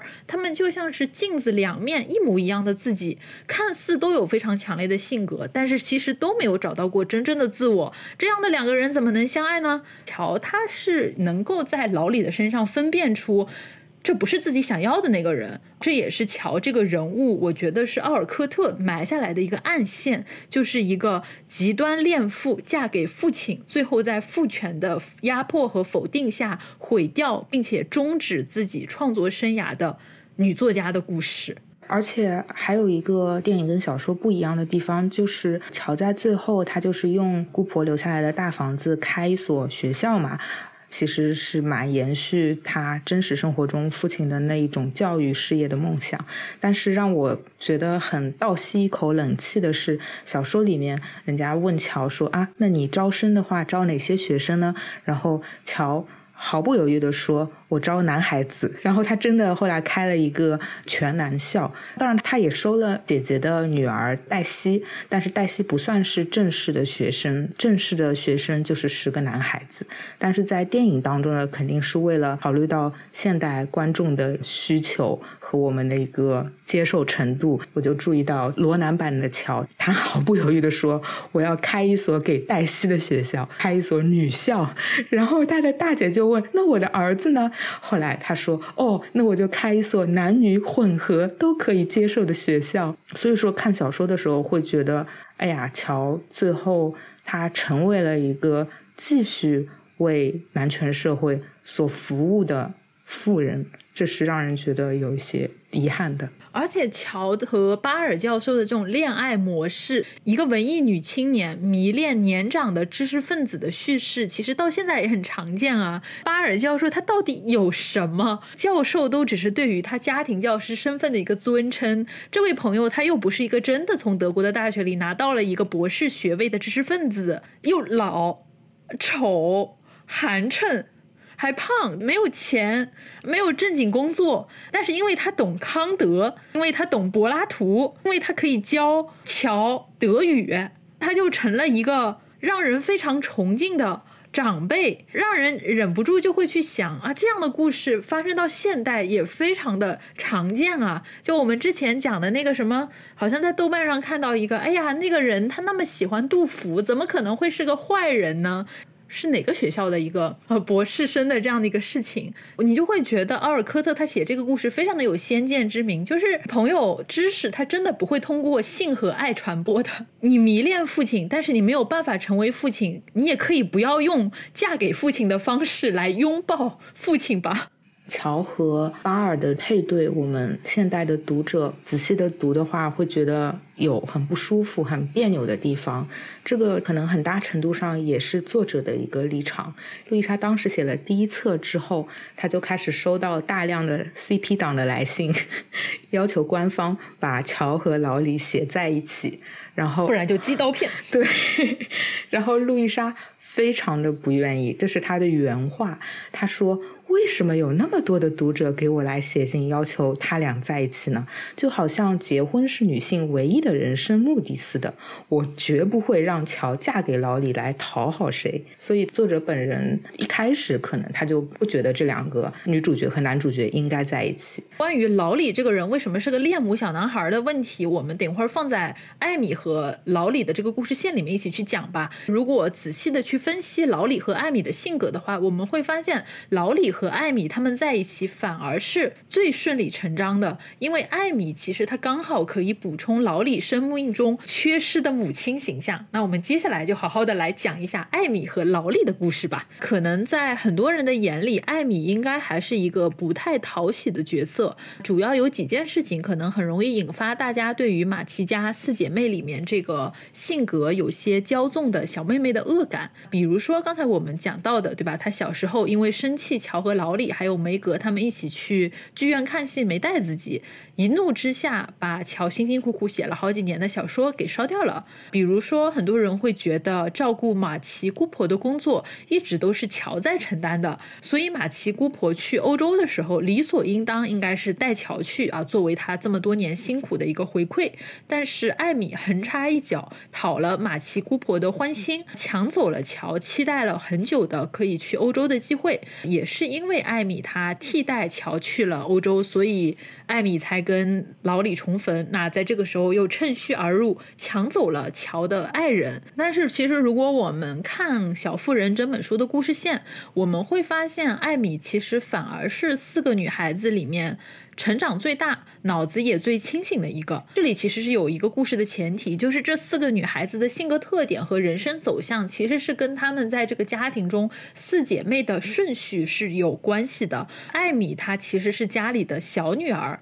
其实不需要像乔和梅格那样，必须早早的去承担家庭的责任，在家里嘛要像半个母亲一样照管家务和妹妹，在外面呢还要去工作补贴家用。所以艾米其实多多少少是按。照自己的天性自由长大的，想要什么就表现出很直接的欲望，那不高兴了就不管不顾的发脾气。而且家里的姐妹以及马奇太太对艾米其实都是有一种相对来说很包容的态度的。包括后面艾米她去上美术班，想要去结交班里那些有钱的小女孩儿，其实也能看得出来，艾米她真的在家里很受宠爱。在姐姐们都只能出去工作养家的时候，她可以像有钱的小姐那样去学画画。而且艾米还。想象那些有钱的女孩子一样，在自己的家里搞聚餐活动，那就很显然，她要一一口气想请还是十个还是二十个来，请大家吃龙虾呀什么什么的东西。对于这种铺张浪费的行为，家里人虽然不赞同，乔其实也不赞同，但是艾米只要发发脾气，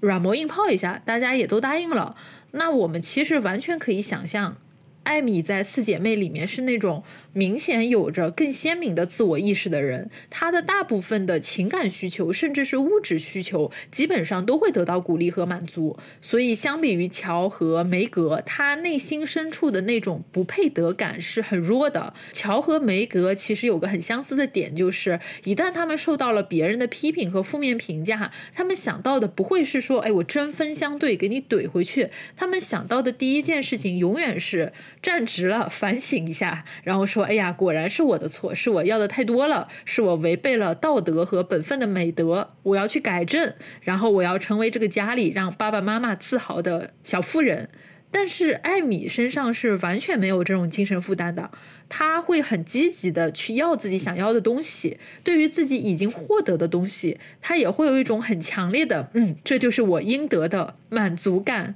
所以，其实马奇姑婆她选择艾米，而不是曾经朝夕陪伴自己多年的乔去欧洲的时候，相比于对抢走了乔的那种机会的愧疚感，好像小说也没写到 有这东西。然后，艾米更多的开心、满足，以及认为这是自己讨了姨婆喜欢以后。应得的回馈，满心满眼的都是那种我即将奔赴欧洲、广阔天地的欣喜与期待。其实以现代的眼光来看，这才是一个女性最应该拥有的真实的性格状态和情绪状态。反而是乔在这件事情的反应，跟他当时稿子被烧了是一模一样的。他最开始是悲伤、愤怒啊，这是很真实的情绪。但是当乔产生这种情绪的时候，马奇太太却对乔说：“啊，事情到了这个份上，你自己是要承担一半的责任的。因为马奇姑婆不喜欢你的心直口快，不喜欢你粗鲁的行为举止，还有你过分独立的主见。所以你要接受现实，不要让你的责备和悔恨扫了艾米的兴。所以我们看到的结果是，乔他又没有时间去。”消化自己很负面、很悲伤的情绪啊，赶紧要把这些东西都压抑下去，眼泪也只能背着人偷偷的抹，然后露出祝福的表情去欢送即将远行的艾米。小说里关于乔他在。晚上抹眼泪的情节写的也很有意思，我其实是努力的想分辨一下，他这个抹眼泪到底是因为心爱的妹妹要离开了所以哭，还是因为他没法去欧洲了，然后又不能在人前所以哭？就是小说他就压根儿这个上下文他就没有给你表达出他到底是为了哪个原因哭的，就你自己去想，我就觉得非常的微妙。而且从另外一个方面来讲，艾米她确实是有这种得天独厚的条件的，我们日常生活中其实也有这样的女孩。孩子吧，天生性格也非常的异，长得也很好看，一看就让人觉得很有眼缘，讨人喜欢。就像马奇姑婆，她自然而然就是觉得艾米比乔更有眼缘。更有老人缘，而艾米本人也是可以不怎么费劲的就跟别人交朋友，她就是那种情商很高的小姑娘，生活中就是有这样的人，对吧？而且从小到大，艾米就知道她想成为一个上流社会的女性，她其实一直都在模仿那些淑女的做派和贵族的品味，在乡下的时候，其实。艾米有一点点像个丑角啦，因为她是一个笨拙的模仿者，时不时就会因为没有见过世面又没钱，然后出洋相。但是等他跟着马奇姑婆去了欧洲，见识了真正的有文化、有品位的上流社会的样子以后，他的学习能力是让他能够非常迅速的适应这一切的。所以他在跟老李重逢的时候，我们完全可以想象，艾米她已经实现了从美国乡下土丫头到欧洲上流。社会名门淑女的这样的一个形象蜕变，面，那么也是因为艾米她就是这种目标明确的人，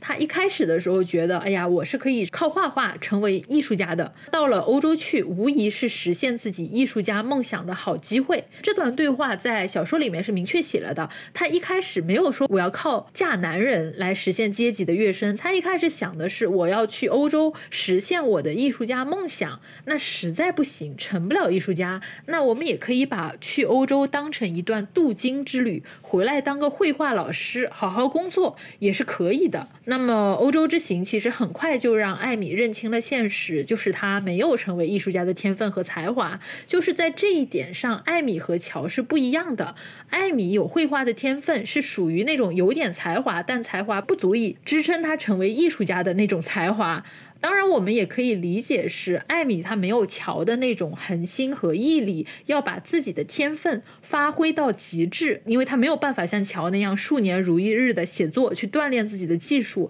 把自己彻底的投身到艺术的事业里面。艾米身上是没有这种恒心和毅力和勤奋的，所以她非常务实的转换了自己的目标，就是给自己找个金龟婿，通过画画和欧洲之旅，把自己包装成一个待价而沽的名门淑女。以婚姻的形式嫁入上流社会。那么，在一个女性不能不结婚的时代，这无疑是一个最理智也最清醒的选择。既然结婚已经是个既定的结局，那么艾米的注意力就必须放在如何给自己物色一段最有利的婚姻上面。艾米的这种务实和清醒，大概也是马奇叔婆最终在艾米和乔两个女孩中间选择带艾米去欧洲的根本原因吧。马奇姑婆这个角色，其实小说里跟电影也是有一定不一样的。电影它的宣传片当中有一段非常抓人眼球的对话，就是梅丽尔·斯特里普演的这个马奇姑婆劝乔说：“你以后一定要好好嫁人哦，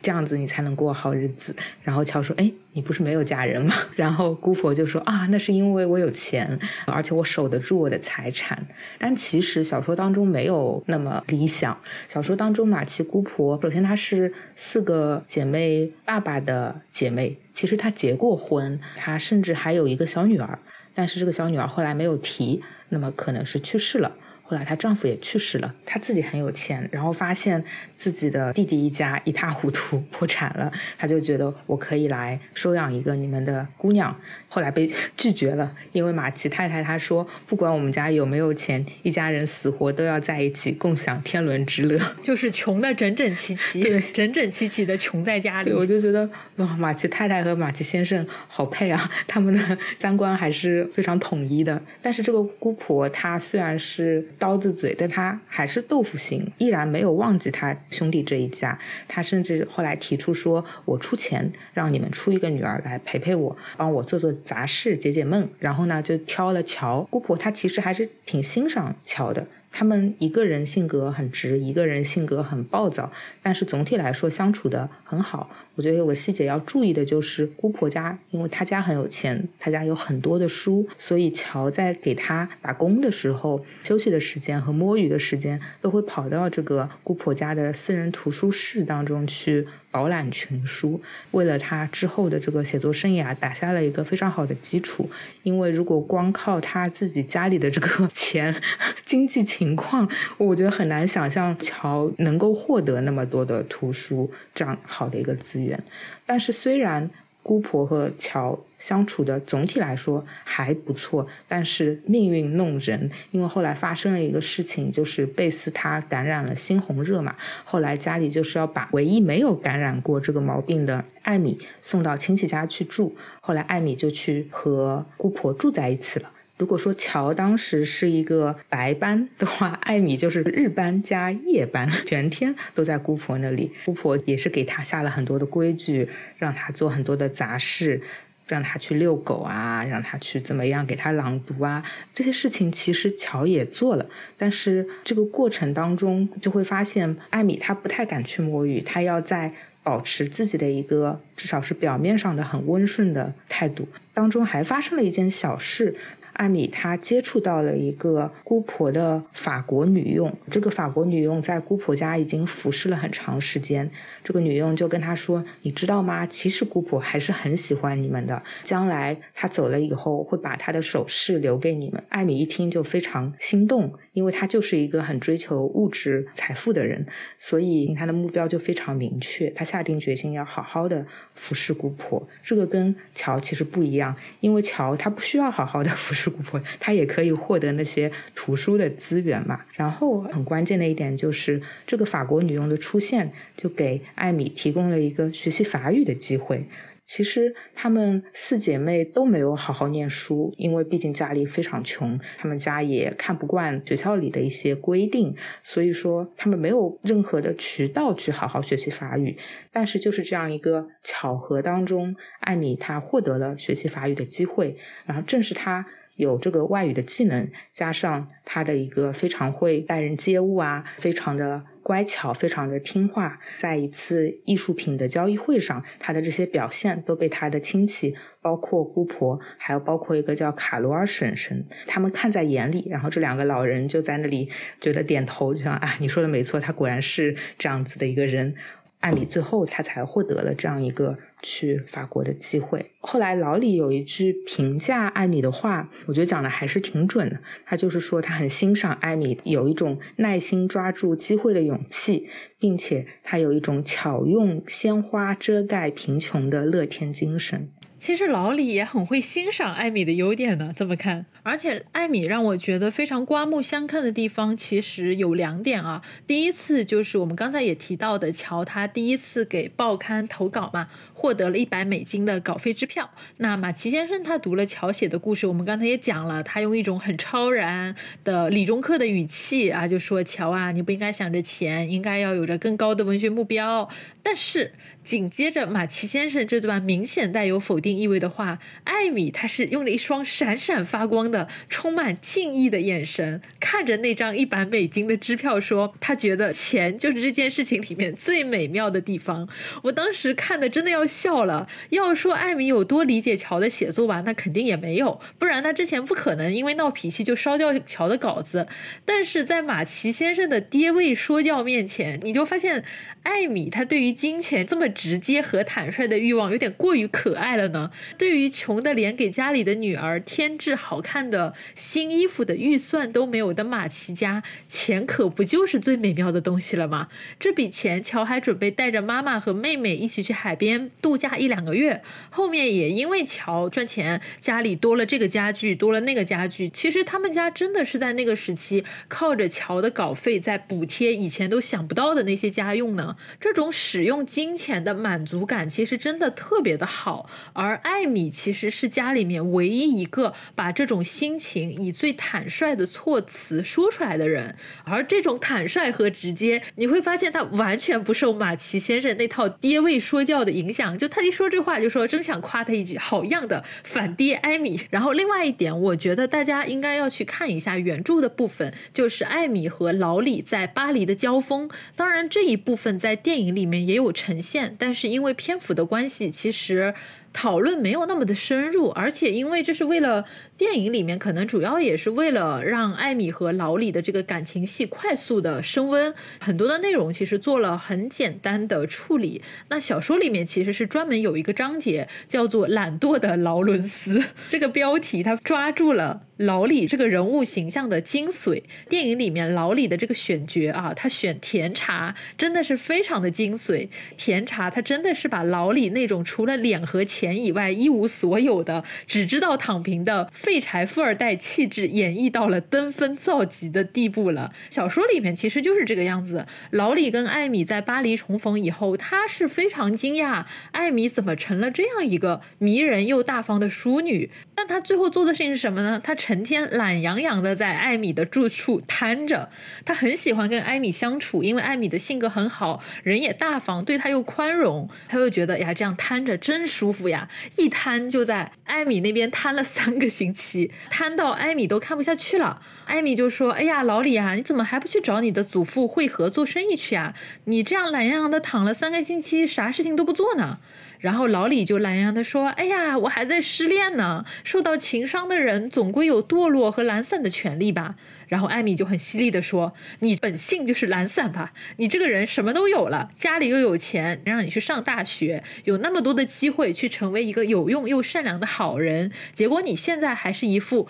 懒懒散散、扶不上墙的样子。你看你，你到欧洲都已经有半年的时间了，除了浪费钱、浪费时间、浪费生命以外，你什么事儿都不做，就知道躺着。明明有这么好的条件，非要游手好闲，做个废人。然后老李就被艾米的话给。”刺伤了，就说：“哎呀，我受到了乔的拒绝，这种情伤是这么的痛苦。你一个没有体验过失恋的人，没有资格这么说我。”然后艾米又很犀利的顶回去说：“要是我是你，我就会像个堂堂正正的男子汉一样，接受被拒绝的现实，哪怕没有爱，我也要获得尊重。如果乔看到你这副没骨气的懒散样子，他肯定也看不上你的。”然后老李又说：“哎呀，我这不是大学都读出来了吗？我也是很努力的在生活的呀。”艾米又顶他说：“你这个家里这么有钱有地位，所有的东西都是你祖父捧到你眼前的。你读书，你毕业是你应该要尽的基本义务，不是你的成就。你现在让我看到的事儿，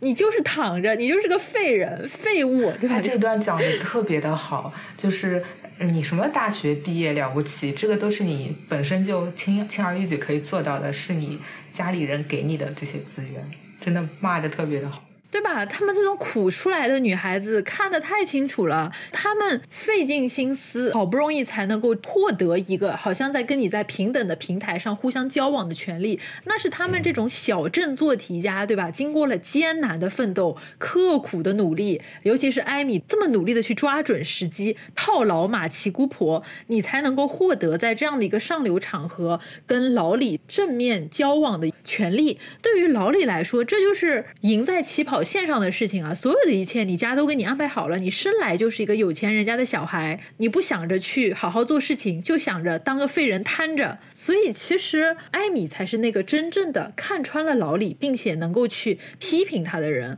而且他那么犀利的去剖析老李性格中的弱点，把老李说的退无可退。我觉得这个才是老李和艾米他能够相爱的关键，因为从艾米的角度来说，他非常的清楚自己想要什么，他需要的是一段能够保障自己进入上流社会生活的婚姻。与此同时，对方必须是个可靠的，并且能够掌控的丈夫，因为在当时的情况下，女性在婚姻关系里面是绝对的弱势。如果丈夫不靠谱，那女性就会陷入万劫不复的悲剧命运。而老李他其实恰好达到了艾米的这两点需求：有钱、有身份、有地位，与此同时性格弱势、好控制。那么跟老李结婚其实是摆在艾米面前的最优选，因为爱情相比之下，它并不是一个优先级最高的参考标准。那么对于老李来说，生性懒散的他。需要的恰好就是艾米这样子精明能干、相处起来能让他觉得舒适、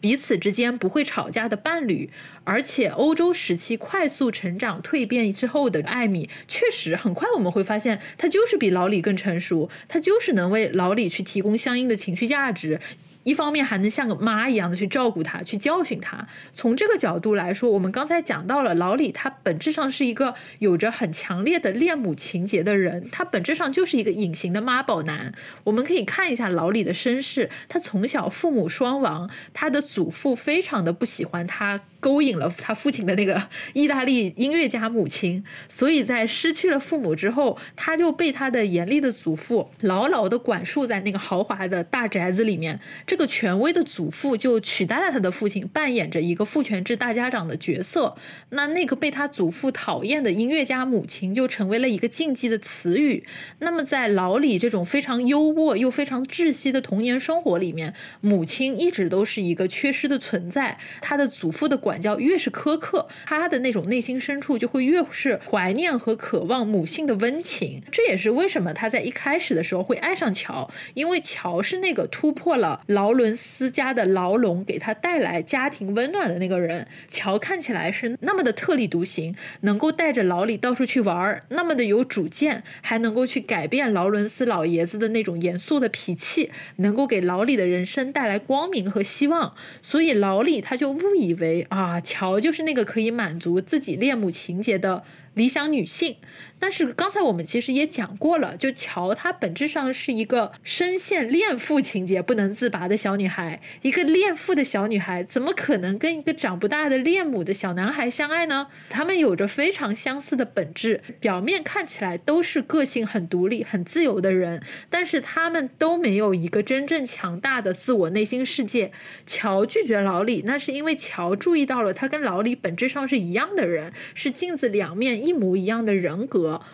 而老李他误以为乔是那个可以像母亲一样能够托举他的人生的理想爱人，乔却已经知道了，他喜欢的是他爹那样的成熟稳重的爹味男人，而不是眼前的这个小男孩。老李他其实也是遇到艾米的时候被艾米一顿骂以后，发现哦，原来艾米再也不是以前那个跟在他和乔后面的乡下小妹妹了。艾米逐渐强大起来的人格，填补了老李虚弱的精神。世界原来艾米才是老李苦苦寻觅的那个妈呀，所以老李这才走出了失恋的阴影，一番振作以后，转而去追求艾米了。所以在最后，老李和艾米回到乡下啊，在阁楼里面，老李和乔一对一的那番对话里面，电影处理的很尴尬了，就是哎呀，乔终于幡然悔悟，爱的是你呀。然后呃，老李跟他说，哎呀，我已经是你妹夫。了，这种狗血对话啊没有的。这两个人就是在那边聊天。原著里面老李就是说，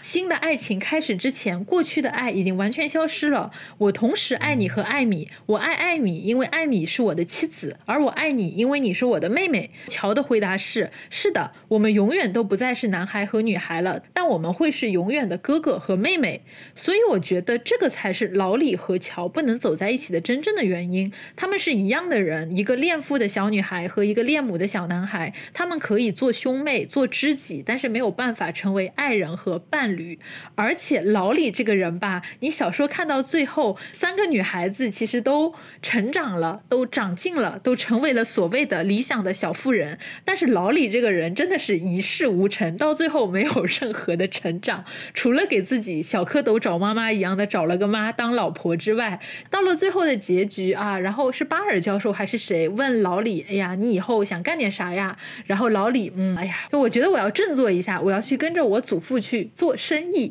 想也知道他做生意能成吗？这位朋友啊，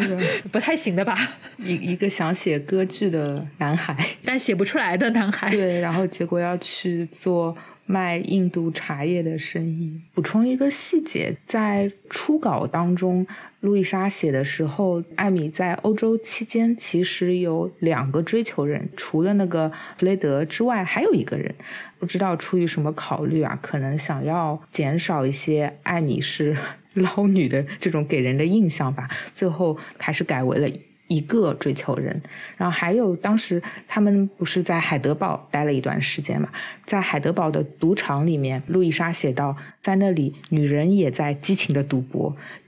有这样一个很有意思的对当时的风土人情的描绘，后来也被删掉了。所以感觉这个小说还是很努力的，在它的表面文章上把它贴近一个适合儿童和女孩阅读的好女孩小说呢。对对对。表面上的尺度还是比较小的，嗯，表面上尺度非常的小，以至于很多人可能读的时候会觉得有点无聊呢。我们现在就是要到了一个不太无聊的部分，梅格的部分。啊，是的，我们这部分真的是好。那我们接下来说一下梅格的部分吧。我们刚才其实讲到，如果乔的悲剧是在于他没有办法通过写作实现弑父，他没有办法去实现和原生家庭的隔离，最后他嫁给了。二爹 巴尔教授，那么梅格的悲剧就在于他毫不抗拒地继承了他母亲的人生哲学，活成了一个妈妈的好女儿。你去看梅格和马奇太太的这种相处，以及到了梅格婚后和她娘家和她母亲的这种联系，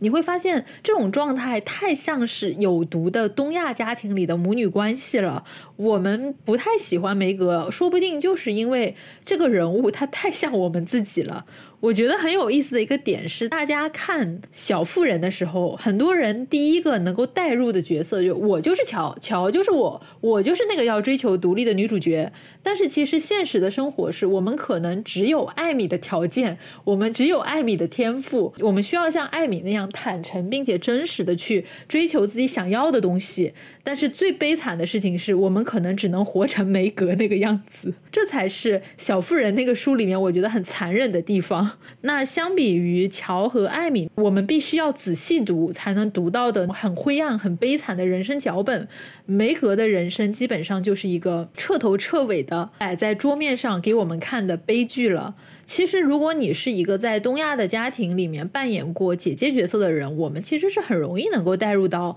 梅格的生存困境的。因为姐姐其实是一个家庭里面介于母亲和女儿中间的那个角色，你要在你的母亲面前扮演一个懂事的女儿，你又要在你的妹妹们面前扮演一个类似于母亲一样的懂事的小母亲。你既需要像母亲一样承担起照护者的角色，又需要在女儿们中间扮演一个具有示范作用的好榜样。尤其是在马奇家这种有四个女孩的家庭里面，哪怕周围的人没有把这种话赤裸裸的说出口，你读小说没有人说过这种话，说你当姐姐一定要懂事呀，一定要给妹妹们当好榜样啊。但是无形之中，你能够感觉到这种道德和情感上的期待和压力是很沉重的压在梅格的身上的，由此大家对你的评判标准也是完全不一样的。那我跟一休在讨论的时候。我们就有讨论到两个非常经典的案例嘛，我们可以作为比对。那一个就是梅格，他受到了特别有钱的安妮·莫法特家的邀请，去他们家参加上流的宴会。那梅格穿着自己非常朴素，甚至有点过时的深紫色的裙子去了，受到了那些女孩子们背后的嘲笑和指指点点，内心充满了因为贫穷带来的委屈和屈辱。因为这里其实有一个前提，因为马奇家曾经富过，梅格她作为家里的长女。他是对于他们家富国的这种生活，他是有记忆的，他是有这种心理落差的，所以他内心的那种耻辱感和委屈感是会比其他的姐妹要更加的深重和强烈的。宴会上的那些女孩子们，她们用一种恶作剧的心情给梅格借给她一条好看的裙子，像打扮洋娃娃一样的给她梳了发髻，戴上配饰，让梅格像一个有钱人家的花里胡哨的淑女一样出现在了宴会上。这个场景。就被老李看见了。老李用一种非常谴责的目光看着梅格，跟他说：“瞧，你把自己打扮成这个样子，乔会怎么想？我不喜欢一个女孩子用这种炫耀的方式去穿着和打扮。”那么老李的这么一句话呢，就彻底的击碎了梅格的公主梦。一个穷女孩渴望穿漂亮裙子的心情，就一下子被架到了你爱慕虚荣、你不检点、你虚伪这样的道德高地去审判。而梅格其实跟乔就很像嘛，她立刻就感到了羞愧难当，仿佛一个女孩。孩子他有爱美和爱打扮的愿望，本身就是非常可耻的。而类似的情况发生在艾米这里啊，艾米在欧洲的宴会上打扮的花枝招展，在这个老李的评价里就是，嗯，那那话怎么说的？老李就说艾米是巧用鲜花遮盖贫穷，有这种了不起的乐天精神啊。对，你看到了老李这里就变成这个样子的评价了。你看这位朋友，还有就是艾米，她想家里多花钱给自己招待画画班的有些同学来家里聚餐，家里不认可，就还是支持了艾米的打算。我们是明显可以感受到的，作为家里的大女儿，梅格的人生从一开始就是彻底的灰暗和压抑，因为她背负的期待是完全不一样的。她必须要把自己的母亲作为自己的人生模板，去压抑自己的真实欲望，去把其他人的感受放在自己的感受之前，这个就。就是父权制的家庭里面，母女关系里面最恐怖的一面。马奇家这个家庭里面，马奇先生好像是不在场的，他要么就是在外面打仗，要么就是在医院里瘫着，要么就是在书房里蹲着。但是他就像是一个家里的无处不在的父权制的幽灵，而他这种幽灵的外化就是那个谦逊温柔的母亲。她以自己的美好的女性品德作为示范，在家庭生生活中向自己的女儿传授你应该如何。扮演好一个男人的好妻子，而女儿们在家里，在父亲的家里面学习母亲去做家务、照顾弟弟妹妹，本身其实也是一种在未来你要去成为某个男人的好妻子的一种实习和演练。所以，当马奇家的姐妹们围着马奇太太坐在火炉边的时候，马奇太太对女儿们的教育，仿佛就成为了梅格人生的写照。他说：“我要我的女儿们美丽、多才多艺又善良，有一个快乐的少年时期，然后后被一个品德优良的男子爱慕和选中。我不要你们在这个世界上出人头地，不要因为人家有钱或者有豪华的宅邸就嫁给他。”我宁愿你们做穷人的妻子，只要你们能因为丈夫的爱而幸福和满足，也不要你们做一个没有尊严和安宁的王后。那梅格她确确实实是听从了家里的安排，艰苦朴素、温柔顺从，成为了一个穷人家的妻子。她的母亲却没有告诉她，成为一个穷人家的妻子会经历多么悲惨的命运。马奇太太她跟梅格的教育当中强调最多的就是爱嘛，你要得到丈夫的爱，而且你要。确定你是爱你的对象的，至于金钱、财富、物质的东西都不重要，就是你可以。坐在自行车上笑呀，不要去宝马车里哭。但是我们仔细看那个梅格和她的丈夫家庭教师约翰布鲁克的爱情的时候，其实可以看到梅格对于作为她的欲望对象的这个布鲁克的爱中，掺杂了非常多的对于周围人和事的一个回应。她模仿了父母对于布鲁克的感激，因为布鲁克那个时候雪中送炭嘛，去照顾了生病的他们父亲。他模仿了这种感激之情。然后呢，他又被老李的那些恶作剧。唤起了一种很浪漫的激情。就是那个时候，布鲁克人还不在那里，他的激情情愫就已经被唤起了。他已经在他的草稿纸上写了很多遍“梅格一点布鲁克”这样的名字。在他母亲的教育当中，爱情是。一段关系成立的唯一的一个先决条件，爱情是一种具备主体性的、纯粹而排他的激情，与一个人的富有或者贫穷，与一个人的社会地位的高低是完全没有关系的。但其实我们从梅格的激情当中可以看到。他始终回应的是父母的期许，而且他被以老李为首的吃瓜群众所挑动，很难说他的爱是一种纯粹的自发的爱。布鲁克回来以后，正式开始追求他的时候，有一个很有趣的细节：梅格看到布鲁克的眼里，除了含情脉脉之外，还有一种胸有成竹和得意洋洋。那么用我们现在的话说，就是布鲁克在那那一瞬间显得普通但自信。然后这个时候，梅格觉得非常生气，他写：“沉睡于大部分小妇人内心深处的支配欲，在心中幡然觉醒，令他失去自制。”但其实，这个失去自制的时刻，是书中极少数的梅格真正掌握了主体性的时刻。在那个时刻，梅格他被自己的想法，而不是被外部的种种期待和噪音所驱动。他做出了一个很真实的动作，他推开了布鲁克，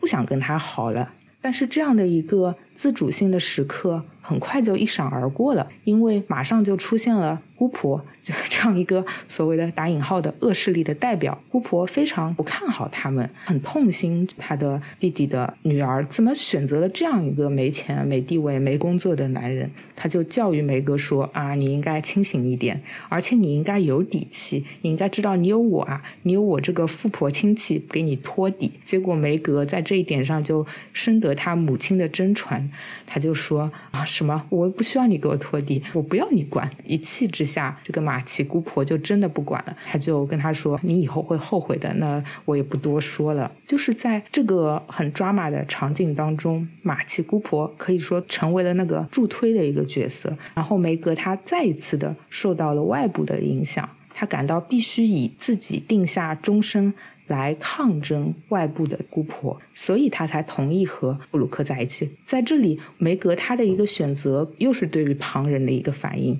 对于姑婆的一个反应。这一刻，如果看的不是很仔细的话，可能会觉得非常的搞笑，甚至是有一些反抗精神，有一些浪漫主义色彩。但是仔细看的话，这一刻其实是关于他和姑婆两个人，和布鲁克 没有什么关系。这是一个很明显的、很虚假的浪漫的时刻。梅格他反抗的对象其实也不是他家庭内部的人，他不会去反抗他的母亲，他不会去反抗他的姐妹，啊，不会去反抗他的父亲。他反抗的是一个家庭外部的强势的马奇姑婆。他其实内心深处依然是跟他的家庭秩序是保持着一种非常齐整的状态的。而他之所以敢于去反抗马奇姑婆，其实也是因为马奇姑婆说的那一套。正好和他父母教他的那一套完全是不一样的，他才敢把这件事情作为一个宣泄的出口。他不是说我要反抗马奇姑婆，而是说我抓到了这个时机，为了反抗去反抗。你说我不清醒，我就是要爱他给你看。原本他其实对布鲁克没有任何感觉的，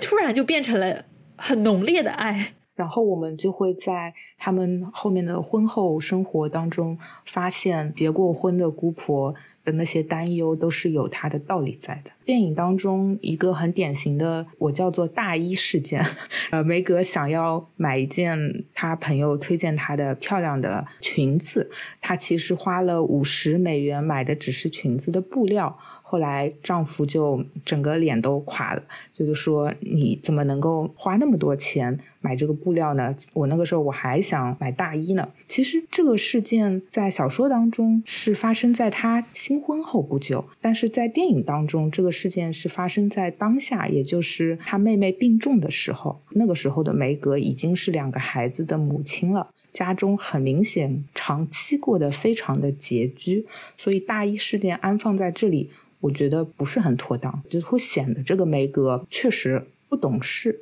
但这个跟小说中的梅格是完全不一样。小说中的梅格就属于一个过于懂事的一个贤妻吧。所以我觉得小说当中这个大义事件发生在结婚后不久，就更能够戳破。梅格这段浪漫婚姻的一个表象，对，因为奥尔科特对梅格这种非常悲惨和非常绝望的婚后生活的描写，真的是事无巨细、非常具体的了。在梅格的这段婚姻里面，奥尔科特把他那种阴阳怪气的笔法，真的是用到极致了。表面上看，这真的是一个非常幸福而宁静的笔触，去赞美这对小夫妻婚后的甜蜜和和谐。但是，我们甚至都不需要去用心读，我们就知道这种生活有多么的。折磨人了，所以我跟一秋在讨论电影选角的时候，就会觉得艾玛沃森演梅格真的是太绝了。因为一开始我就跟一秋讲，哎呀，艾玛沃森她不应该去演乔吗？因为她很符合我们所期待的乔的印象嘛。开始我其实还蛮震惊，说为什么会选艾玛沃森去演梅格的，就跟她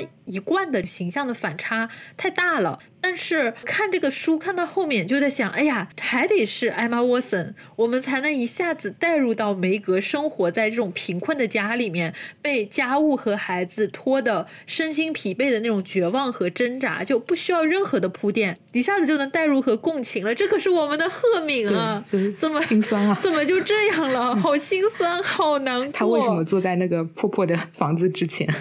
对，然后穿着破破烂烂的衣服、土了吧唧的衣服，在那边一脸苦涩，连买个大衣都得看丈夫的脸色。刚才有一点你说的特别好啊，就是这个事情真的是发生在婚后不久，那个时候。梅格还很年轻，梅格嫁给布鲁克的时候才十八岁，你就发现特别好笑。刚结婚的布鲁克，他是怀着一种对于婚姻非常天真的幻想的，他觉得自己只要一结婚，他就能够从一个孤独的单身男人荣升为一家之主和一个幸福的丈夫，因为他相信他的妻子一定有能力把家务料理的妥妥当当，有可口的食物，有干净的房间，他的妻子也总能把自己打扮的漂漂亮亮，然后每天。悠闲的坐在家门口做着针线活，等他回家。然后等他到门口的时候，哎呀，他这个扎着蝴蝶结的漂亮妻子就会投入他的怀抱。布鲁克也是怀着一种很无知的男性对于婚姻的一切幻想，天降田螺姑娘帮你完成所有的事情。我们完全可以想象嘛，梅格怎么可能有能力把这么多的事情做好呢？之前刚结婚，他们就有一个布丁事件嘛，布鲁克就提要求，哎呀，说我喜欢吃布丁，梅格就给他。做布丁，结果做不好，发生了把厨房给炸了的这样的一个事件。布鲁克带着同事是回家，丢脸嘛？就家里这么一副狼藉的样子，他幻想着美好的妻子和宁静的家园，哎呀，这样恬静美好的生活。结果一回来，厨房被炸了，老婆灰头土脸在家里发疯，这样子的一些鸡毛蒜皮但非常折磨人的矛盾，全都被梅格和。布鲁克自己在家庭内部消化掉了，他们甚至没有吵架，也没有沟通，互相以一种非常冷静的、宁静的状态就把这种事情都咽下去了。而且很可怕的一个事情是，布鲁克他非常的要面子。梅格的母亲其实劝过布鲁克说：“哎呀，这个人看着脾气好，但他骨子里是有……当然，他母亲没说的这么直接，他有大男子主义，你不要触碰他这个禁区。”不然的话，这个人很难弄的。他妈其实是教过他的。对他妈是的原话是说，他有一种很少发作的寂静的怒火，一旦发火很难熄灭。就是他妈是很明确的看到了这个东西的。那实际上梅格他在家里面其实就是不停的去碰壁。一旦梅格没有做好妻子的那些职责的时候，布鲁克就会用一种非常坚决和冷漠的态度去冷处理他。他不会去骂梅格，也不。不会去争吵，只需要摆着一张臭脸，给他一个背影，就可以让梅格羞愧难当了。梅格这种强烈的讨好型人格，他最无法忍受的可能就是冷暴力了。而且更要命的事情是，梅格他其实也不太能够把家里的事情往外面去说，因为布鲁克要面子，不喜欢梅格回家去求助，然后也不喜欢梅格把家里的事情往外面说，这种状态是非常非常的窒息的。他们其实，在结婚之后不久，布鲁克就跟梅格明确表示说：“你不要动不动就去搬救兵，不要家丑外扬。”有困难，我们两个人之间解决，真的是读起来让人汗毛直竖。而且前面讲到他会冷处理嘛，小说里面写到，一旦他们出现夫妻矛盾以后，布鲁克是两次玩消失，去城里不回来了，都不回来过夜了。我就在想，这个不是他出轨吗？就是感觉有一些暗示在里面。他们矛盾唯一的解决方法就是妻子要不停的退让。然后梅格退让的同时，他会拉自己的母亲来给自己洗脑，他的妈妈就会教育一些话说：“你只是犯了多数年轻妻子会犯的错误，你在关爱孩子的同时忘记了对丈夫的责任。”他妈妈还会说：“你既亏欠了孩子，还亏欠了约翰。”而且我觉得另外一点需要注意的就是梅格那种难以控制的消费欲和购物欲，包括你刚才讲到的那个大一事件。梅格他其实是控制不住自己去买东西。其实当时布鲁克他是把家里的钱都放在梅格这里的，当然这个也很微妙哈。他把钱给了梅格，那么梅格可以自由使用，但是。梅格必须记账，因为一个月布鲁克要查一次账，他需要通过这种方式让自己的妻子时刻牢记他是一个穷人的妻子。你就看到这种描写真的好微妙啊！说钱给梅格，他可以自由使用，但是每个月要汇报这些钱怎么用的。在这个过程中，梅格他就开始喜欢买东西了，他就喜欢买一些漂亮的小东西，包括刚才你讲到那件衣服的布料，包括什么靴子，然后一些漂亮的小饰品。但是关于梅格买了这些东西的心情，小说里有一种很有意思的描写，尤其是他买大衣的时候，就说：“哎呀，梅格笑了。”他买完之后心里挣扎了很久，买了，然后说笑了，好像是一件不需要承担后果的事情。然后他马上就离开了，好像偷了什么东西，身后有警察追着一样。梅格他对于这种物质的渴望，其实是他一辈子，我觉得是他心里没有办法释怀的东西。从他在马奇家还是个女孩。孩子开始的时候，他对于消费、对于物质的需求是从来没有被鼓励过的。一旦你生出了这样的一些苗头啊，尤其是那一次他在那个宴会上被老李这么说，就是他所有的欲望都被。压抑起来，一旦他想花钱，人家就跟他说：“你是穷人，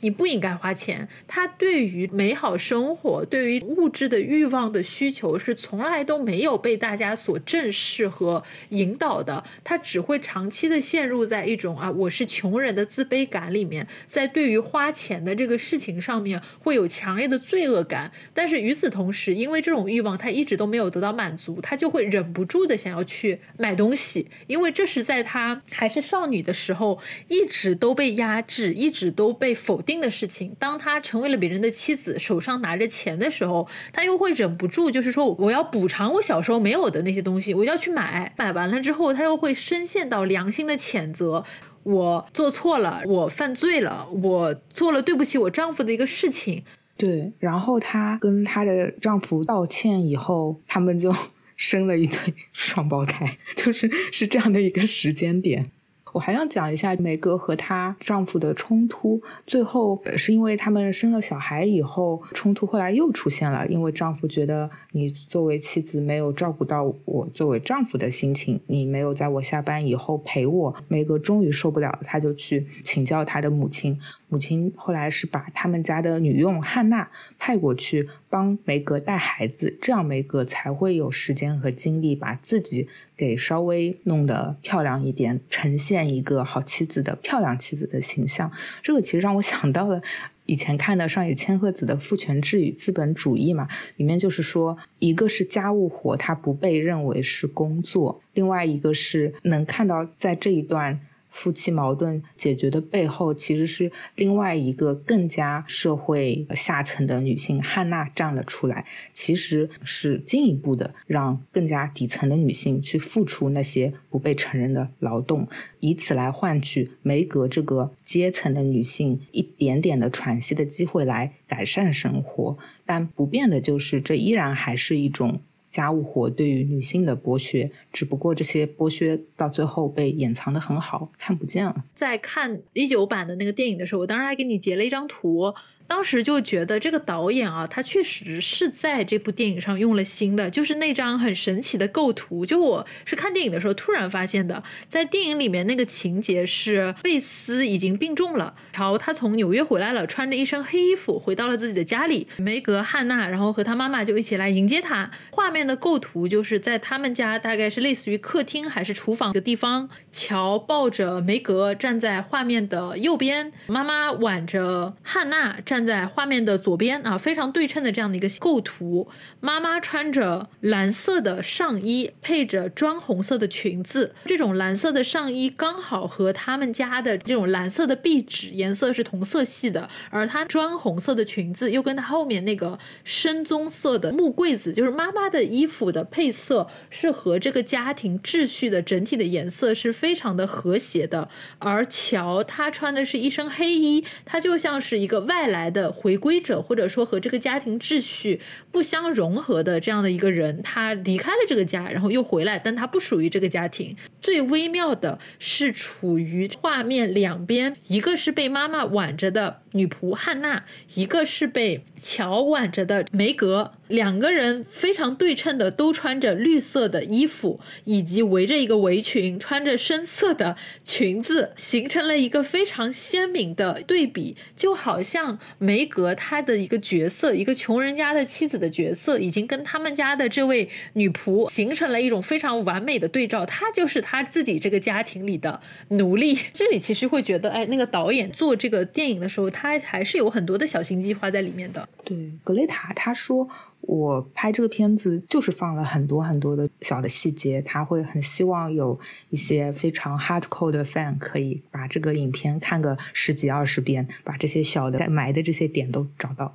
我其实还看到一篇文章，它的切入点很有意思，他关注到的是约翰布鲁克的参军。文章的作者指出，布鲁克他很有可能和很多战争老兵一样，其实是受到了。战争 PTSD 的困扰的，在第二册的开头的时候，布鲁克和梅格订婚不久以后，他就去打仗了。结果他打了一年，他就负伤退役了。路易莎他写了，布鲁克其实没有得到任何的军衔，他没有写的是他具体受了什么伤。导致他甚至就是再也不能够回到前线了。然后我们前面讲到，马奇太太其实告诫过梅格说，布鲁克是一个有怒火的人，是一个需要你去忍让、需要你去做那个首先道歉的人。呃，你作为妻子要小心翼翼的呵护丈夫的自尊，以此来保全婚姻的和睦和幸福。然后我们在后面还会看到一些小的细节，比如说大一事件的时候，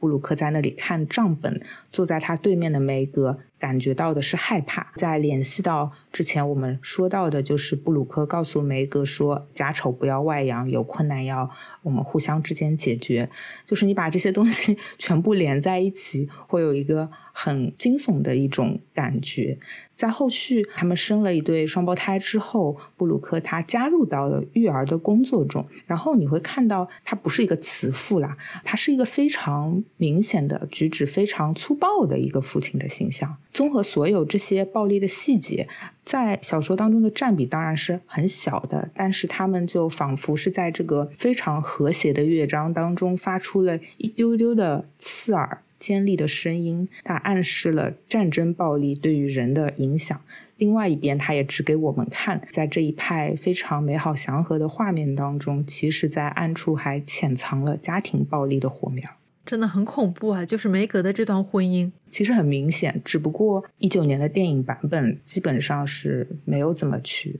描绘这一段的婚姻关系。他那个电影需要你先看过原著，然后你才能够去那个电影里面捕捉到很多的细节。因为如果只是纯粹看电影的话，你确实只能看到一个纠结的爱情故事和一个女性成长取得成功的故事。前面已经把四姐妹都讲了三个，然后我们也说过，贝斯可能是姐妹里面相对来说没有什么存在感的一个人吧，但是她很重要。贝斯她某种意义上是最纯粹的一个存在，因为她出不了门，她也构成了我对于这个故事里面非常感动的一个情节吧。就是乔他在纽约那么辛苦的写文章，他想到的这个事情就是我要带着妹妹去海边去度假。第一次他应该是带着妹妹和妈妈一起去海边度假。第二次妈妈太忙了去不了，变成了乔和贝斯两个人去海边去旅行。那一段的场景真的看的人好感动啊！乔带着即将要死去的贝斯，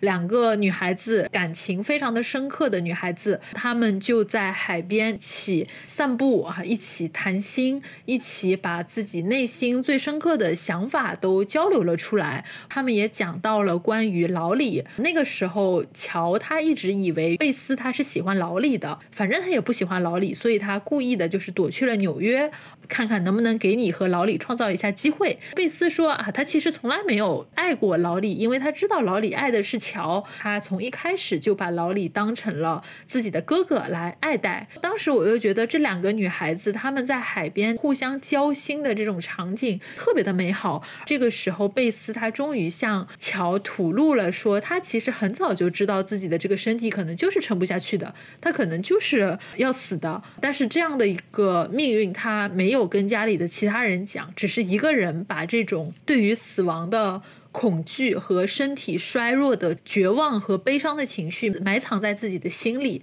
直到最后到了海边的时候。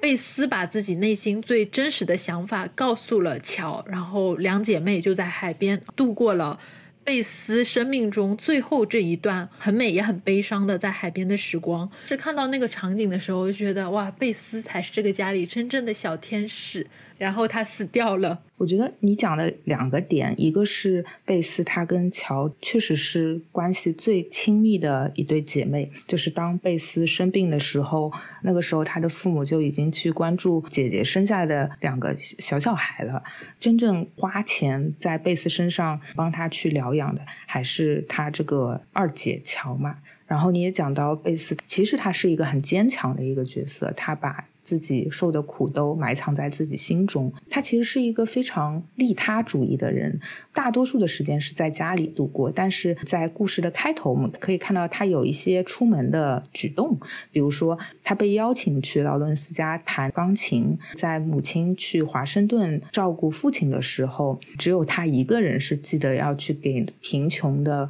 邻居送救济包裹的。但是也就是那一次送包裹的时候，他很不幸的。感染上了猩红热，开始他算是基本痊愈了，好过一劫，但是他的健康状况还是受到了很大的影响。最后他一直处于一种像慢性病一样的状况当中，但是他也不太抱怨，不太把自己的真实的情况告诉家人。后来他是二十岁出头的时候，很早的就去世了，非常明显，她是个非常悲剧的角色，因为她没有办法。参与到她另外三个姐妹的活跃的、积极的生活当中去，贝斯她就是一个非常。安静、宁静、饱受折磨、默默忍耐的角色，她就是家中的当之无愧的道德的楷模。就像你说的，也是乔最最关爱、最最离不开的妹妹。在贝斯病重以后，全家人把她的房间布置了起来，放进了全家人的宝物，放进了劳伦斯先生送给贝斯的那个钢琴，放进了母亲的安乐椅、父亲的书籍、乔的书桌、艾米的画笔。梅格更是把自己的两个孩子经常带来看望他。这个房间其实可以说是凝聚了小妇人最好的一面，它就像是小妇人的一个表面的文本一样，倾注了毋庸置疑的爱，极尽柔软舒适，是一个再典型也没有的女性的生活空间。而贝斯之死，则像是一把通往马奇之家地下室的钥匙。它引领我们走进了小夫人黑影幢幢的副文本，或者说是 B side。然后你前面也说到，贝斯和乔是非常亲密的姐妹关系嘛。我看到了一篇论文，重点就是讨论非常亲密的两个人的关系。这篇论文的 标题非常的刺激，翻译过来就叫《肢解文本》。作为恐怖故事的小妇人，我要用这个题目做我们的标题。嗯，好呀。作为恐怖故事的小妇人，对的，对的。然后我来说一下论文的作者为什么这么说。他有几个论点。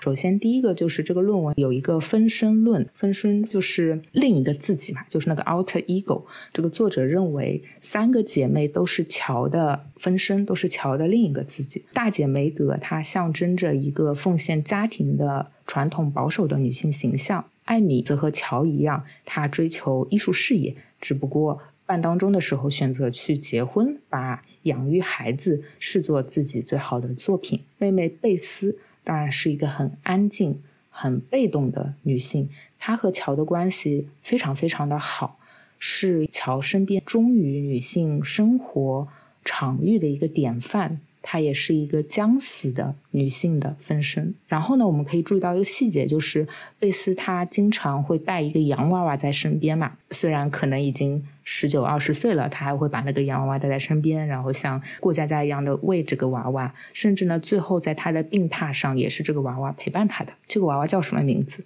这个娃娃叫乔安娜，就是 Joanna。Joanna 的昵称也是乔。从这种细节当中可以看到。这两个姐妹的亲密无间的关系，她们这种关系在贝斯去世前后达到了一个顶峰。嗯，在她去世前，乔对妹妹说：“即便是死亡，也不能将我们分离。”贝斯则叮嘱她说：“在照顾劳伦斯先生这件事情上，你要替代我的位置。”后来贝斯去世了，小说的原文写的是：“早晨，炉火灭了，乔的位置上见不到人。”我们可以去感受一下这句话。乔，他是一个鲜活的、坚定梦想的、具备着充盈的生命活力的，同时早早的决定放弃婚姻这条传统道路的女性。但是呢，她的文本世界是一个保守的世界，在这样一个空间当中，独立女性的呼吸是被压缩的。在这样一个文本当中，乔作为一个真实的自己的生命空间，就如同我们前面所讲的一样。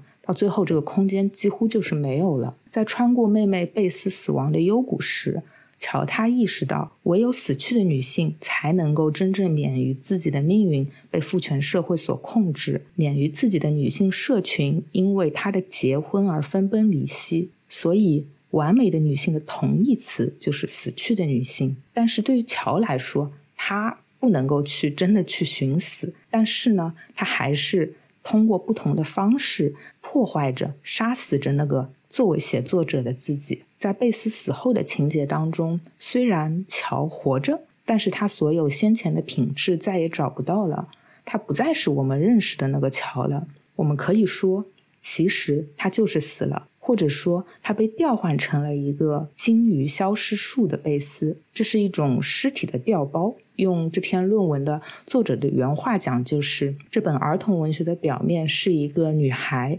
如何乖乖成长为小妇人的故事。在这样令人愉悦的文本的掩护下，这出调换尸体的恐怖事件，对生者的活埋，对死者的模仿秀。正在不动声色的发生，没有传出一声惊叫，没有一句呻吟。正因为这样，当我们看到小妇人的小说结尾的部分的时候，我们会想起那个久远的记忆。我们会模糊的记得，在小说的开头，明明有一个要为写作而不是婚姻奉献毕生的女孩，那是一个充满了激情、自足、自立、充满主动性的乔，一个执笔创作的阁楼上的疯女孩。在小说的最后呢，她变成了巴尔之妻。德语的这个巴尔发音和英文的空无一物是一样的。我们看到了一个已经没有灵魂的乔巴尔，或者说是一个魂穿了贝斯马奇的乔。他毅然放弃了自己的憧憬、人生蓝图和欲望，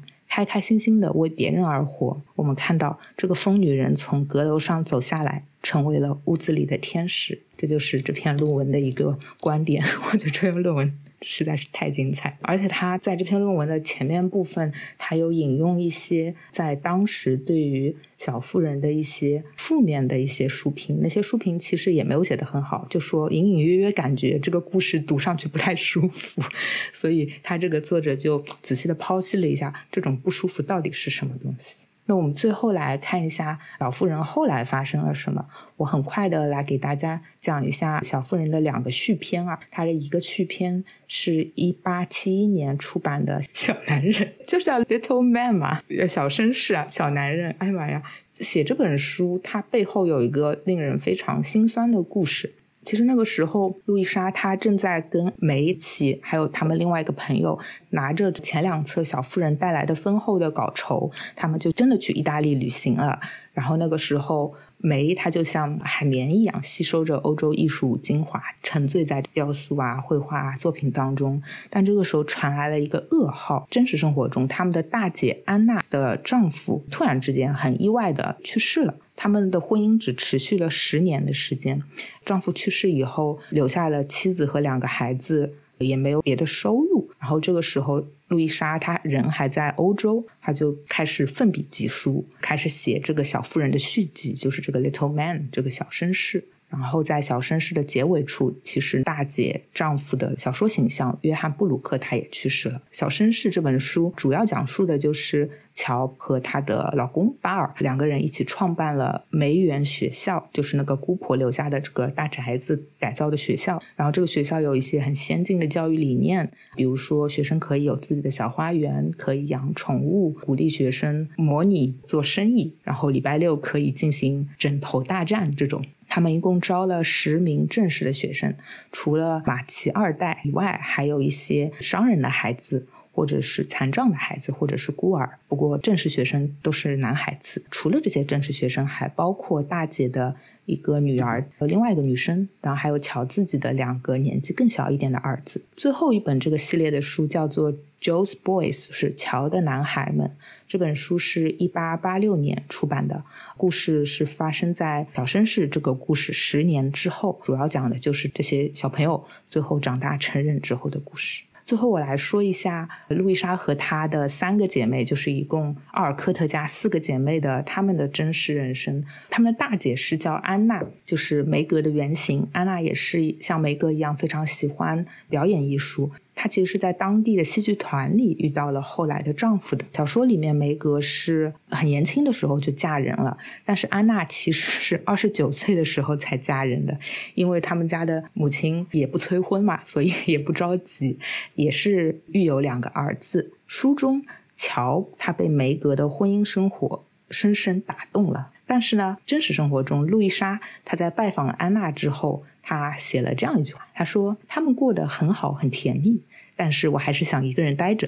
自己掌舵，自由自在。后来我们就像我刚才说的，安娜的婚姻其实是非常短暂的，只持续了十年时间。路易莎就把她后来写小绅士的这个稿费啊什么都给了她姐姐，帮他们买下了亨利·梭罗在康科德的房子，搬进去和他们一起住。而且路易莎她还领养了大姐的一个孩子，确保这个男孩可以在她去世之后。获得他的那些稿酬来赡养一家人。一八九三年的时候，安娜去世，她是四个姐妹中最长寿的一个。但是她去世的时候，其实也就只有六十二岁。他们的三妹叫伊丽莎白，家人会叫她丽翠。她也确实如书中的贝斯一样，就是在给一个帮助贫穷人家的时候感染上了猩红热。后来她也是健康一直大不如前。她是在二十二岁的时候去世的。书中我们看到乔和艾米都为了婚姻而牺牲了对于艺术的追求，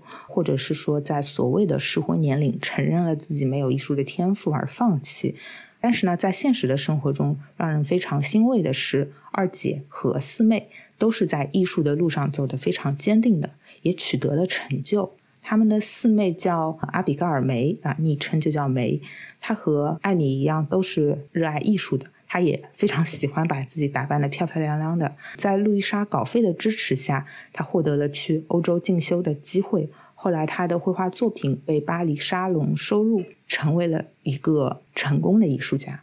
三十八岁的时候，她嫁给了一个比她小十六岁的男人，嫁给了一个二十二岁的瑞士商人。啊，次年就生下了一个女儿，取名叫做路易莎梅，爱称是叫露露。但是非常不幸的是，孩子出生两个月之后，梅就去世了。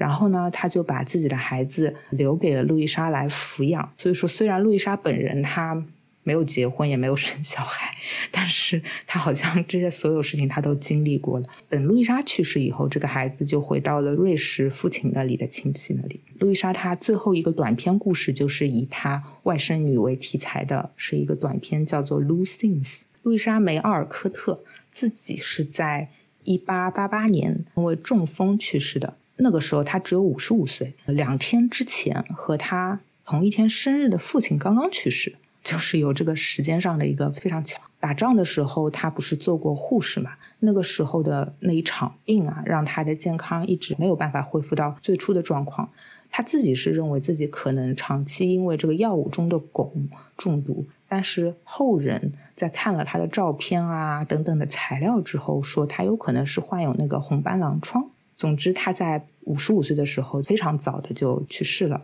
他葬于康科德的睡谷墓地。如果我们现在去到那个地方旅游的话，那个墓地当中其实还长眠着一众美国作家，包括了爱默生、霍桑还有梭罗。虽然只有短短的五十五岁的人生，但是他经历了好多，而且他其实作品还是非常丰厚的。他除了我们说的这个四部系列的作品之外，他真的写了很多的地摊文学。我还找到一本，我待会准备看一看。然后他除此以外，他也写过一些相对严肃文学，有一篇是专门写他讨生活的那些打工的经历的作品，还是非常非常多的。好，那我们今天就录到这里啊。我们一开始的时候真的没有想到会读到这个地步。我觉得这个是我跟易秋录节目状态非常好的一个原因，就是我们是属于两个人一边看啊，随时都会去拉进度，然后说哎呀这里吐槽一下，那里吐槽一下。易秋又是那种属于特别勤勉，会去查资料，然后又去查各种论文，去找文献，去参照，去印证我们的一个讨论的这样的一个状态。所以不知不觉我们最后。走到了这一步，那我们今天关于小妇人的解读，应该也是全网最深入的一次解读。我觉得没有其他的节目可以超越我们这一次的解读了。那么大家如果喜欢我们的节目，记得打钱哦。那么今天的内容到这里就结束了，我们下次见面应该就是明年了。大家明年见，你也说个明年见嘛？啊，嗯，明年见。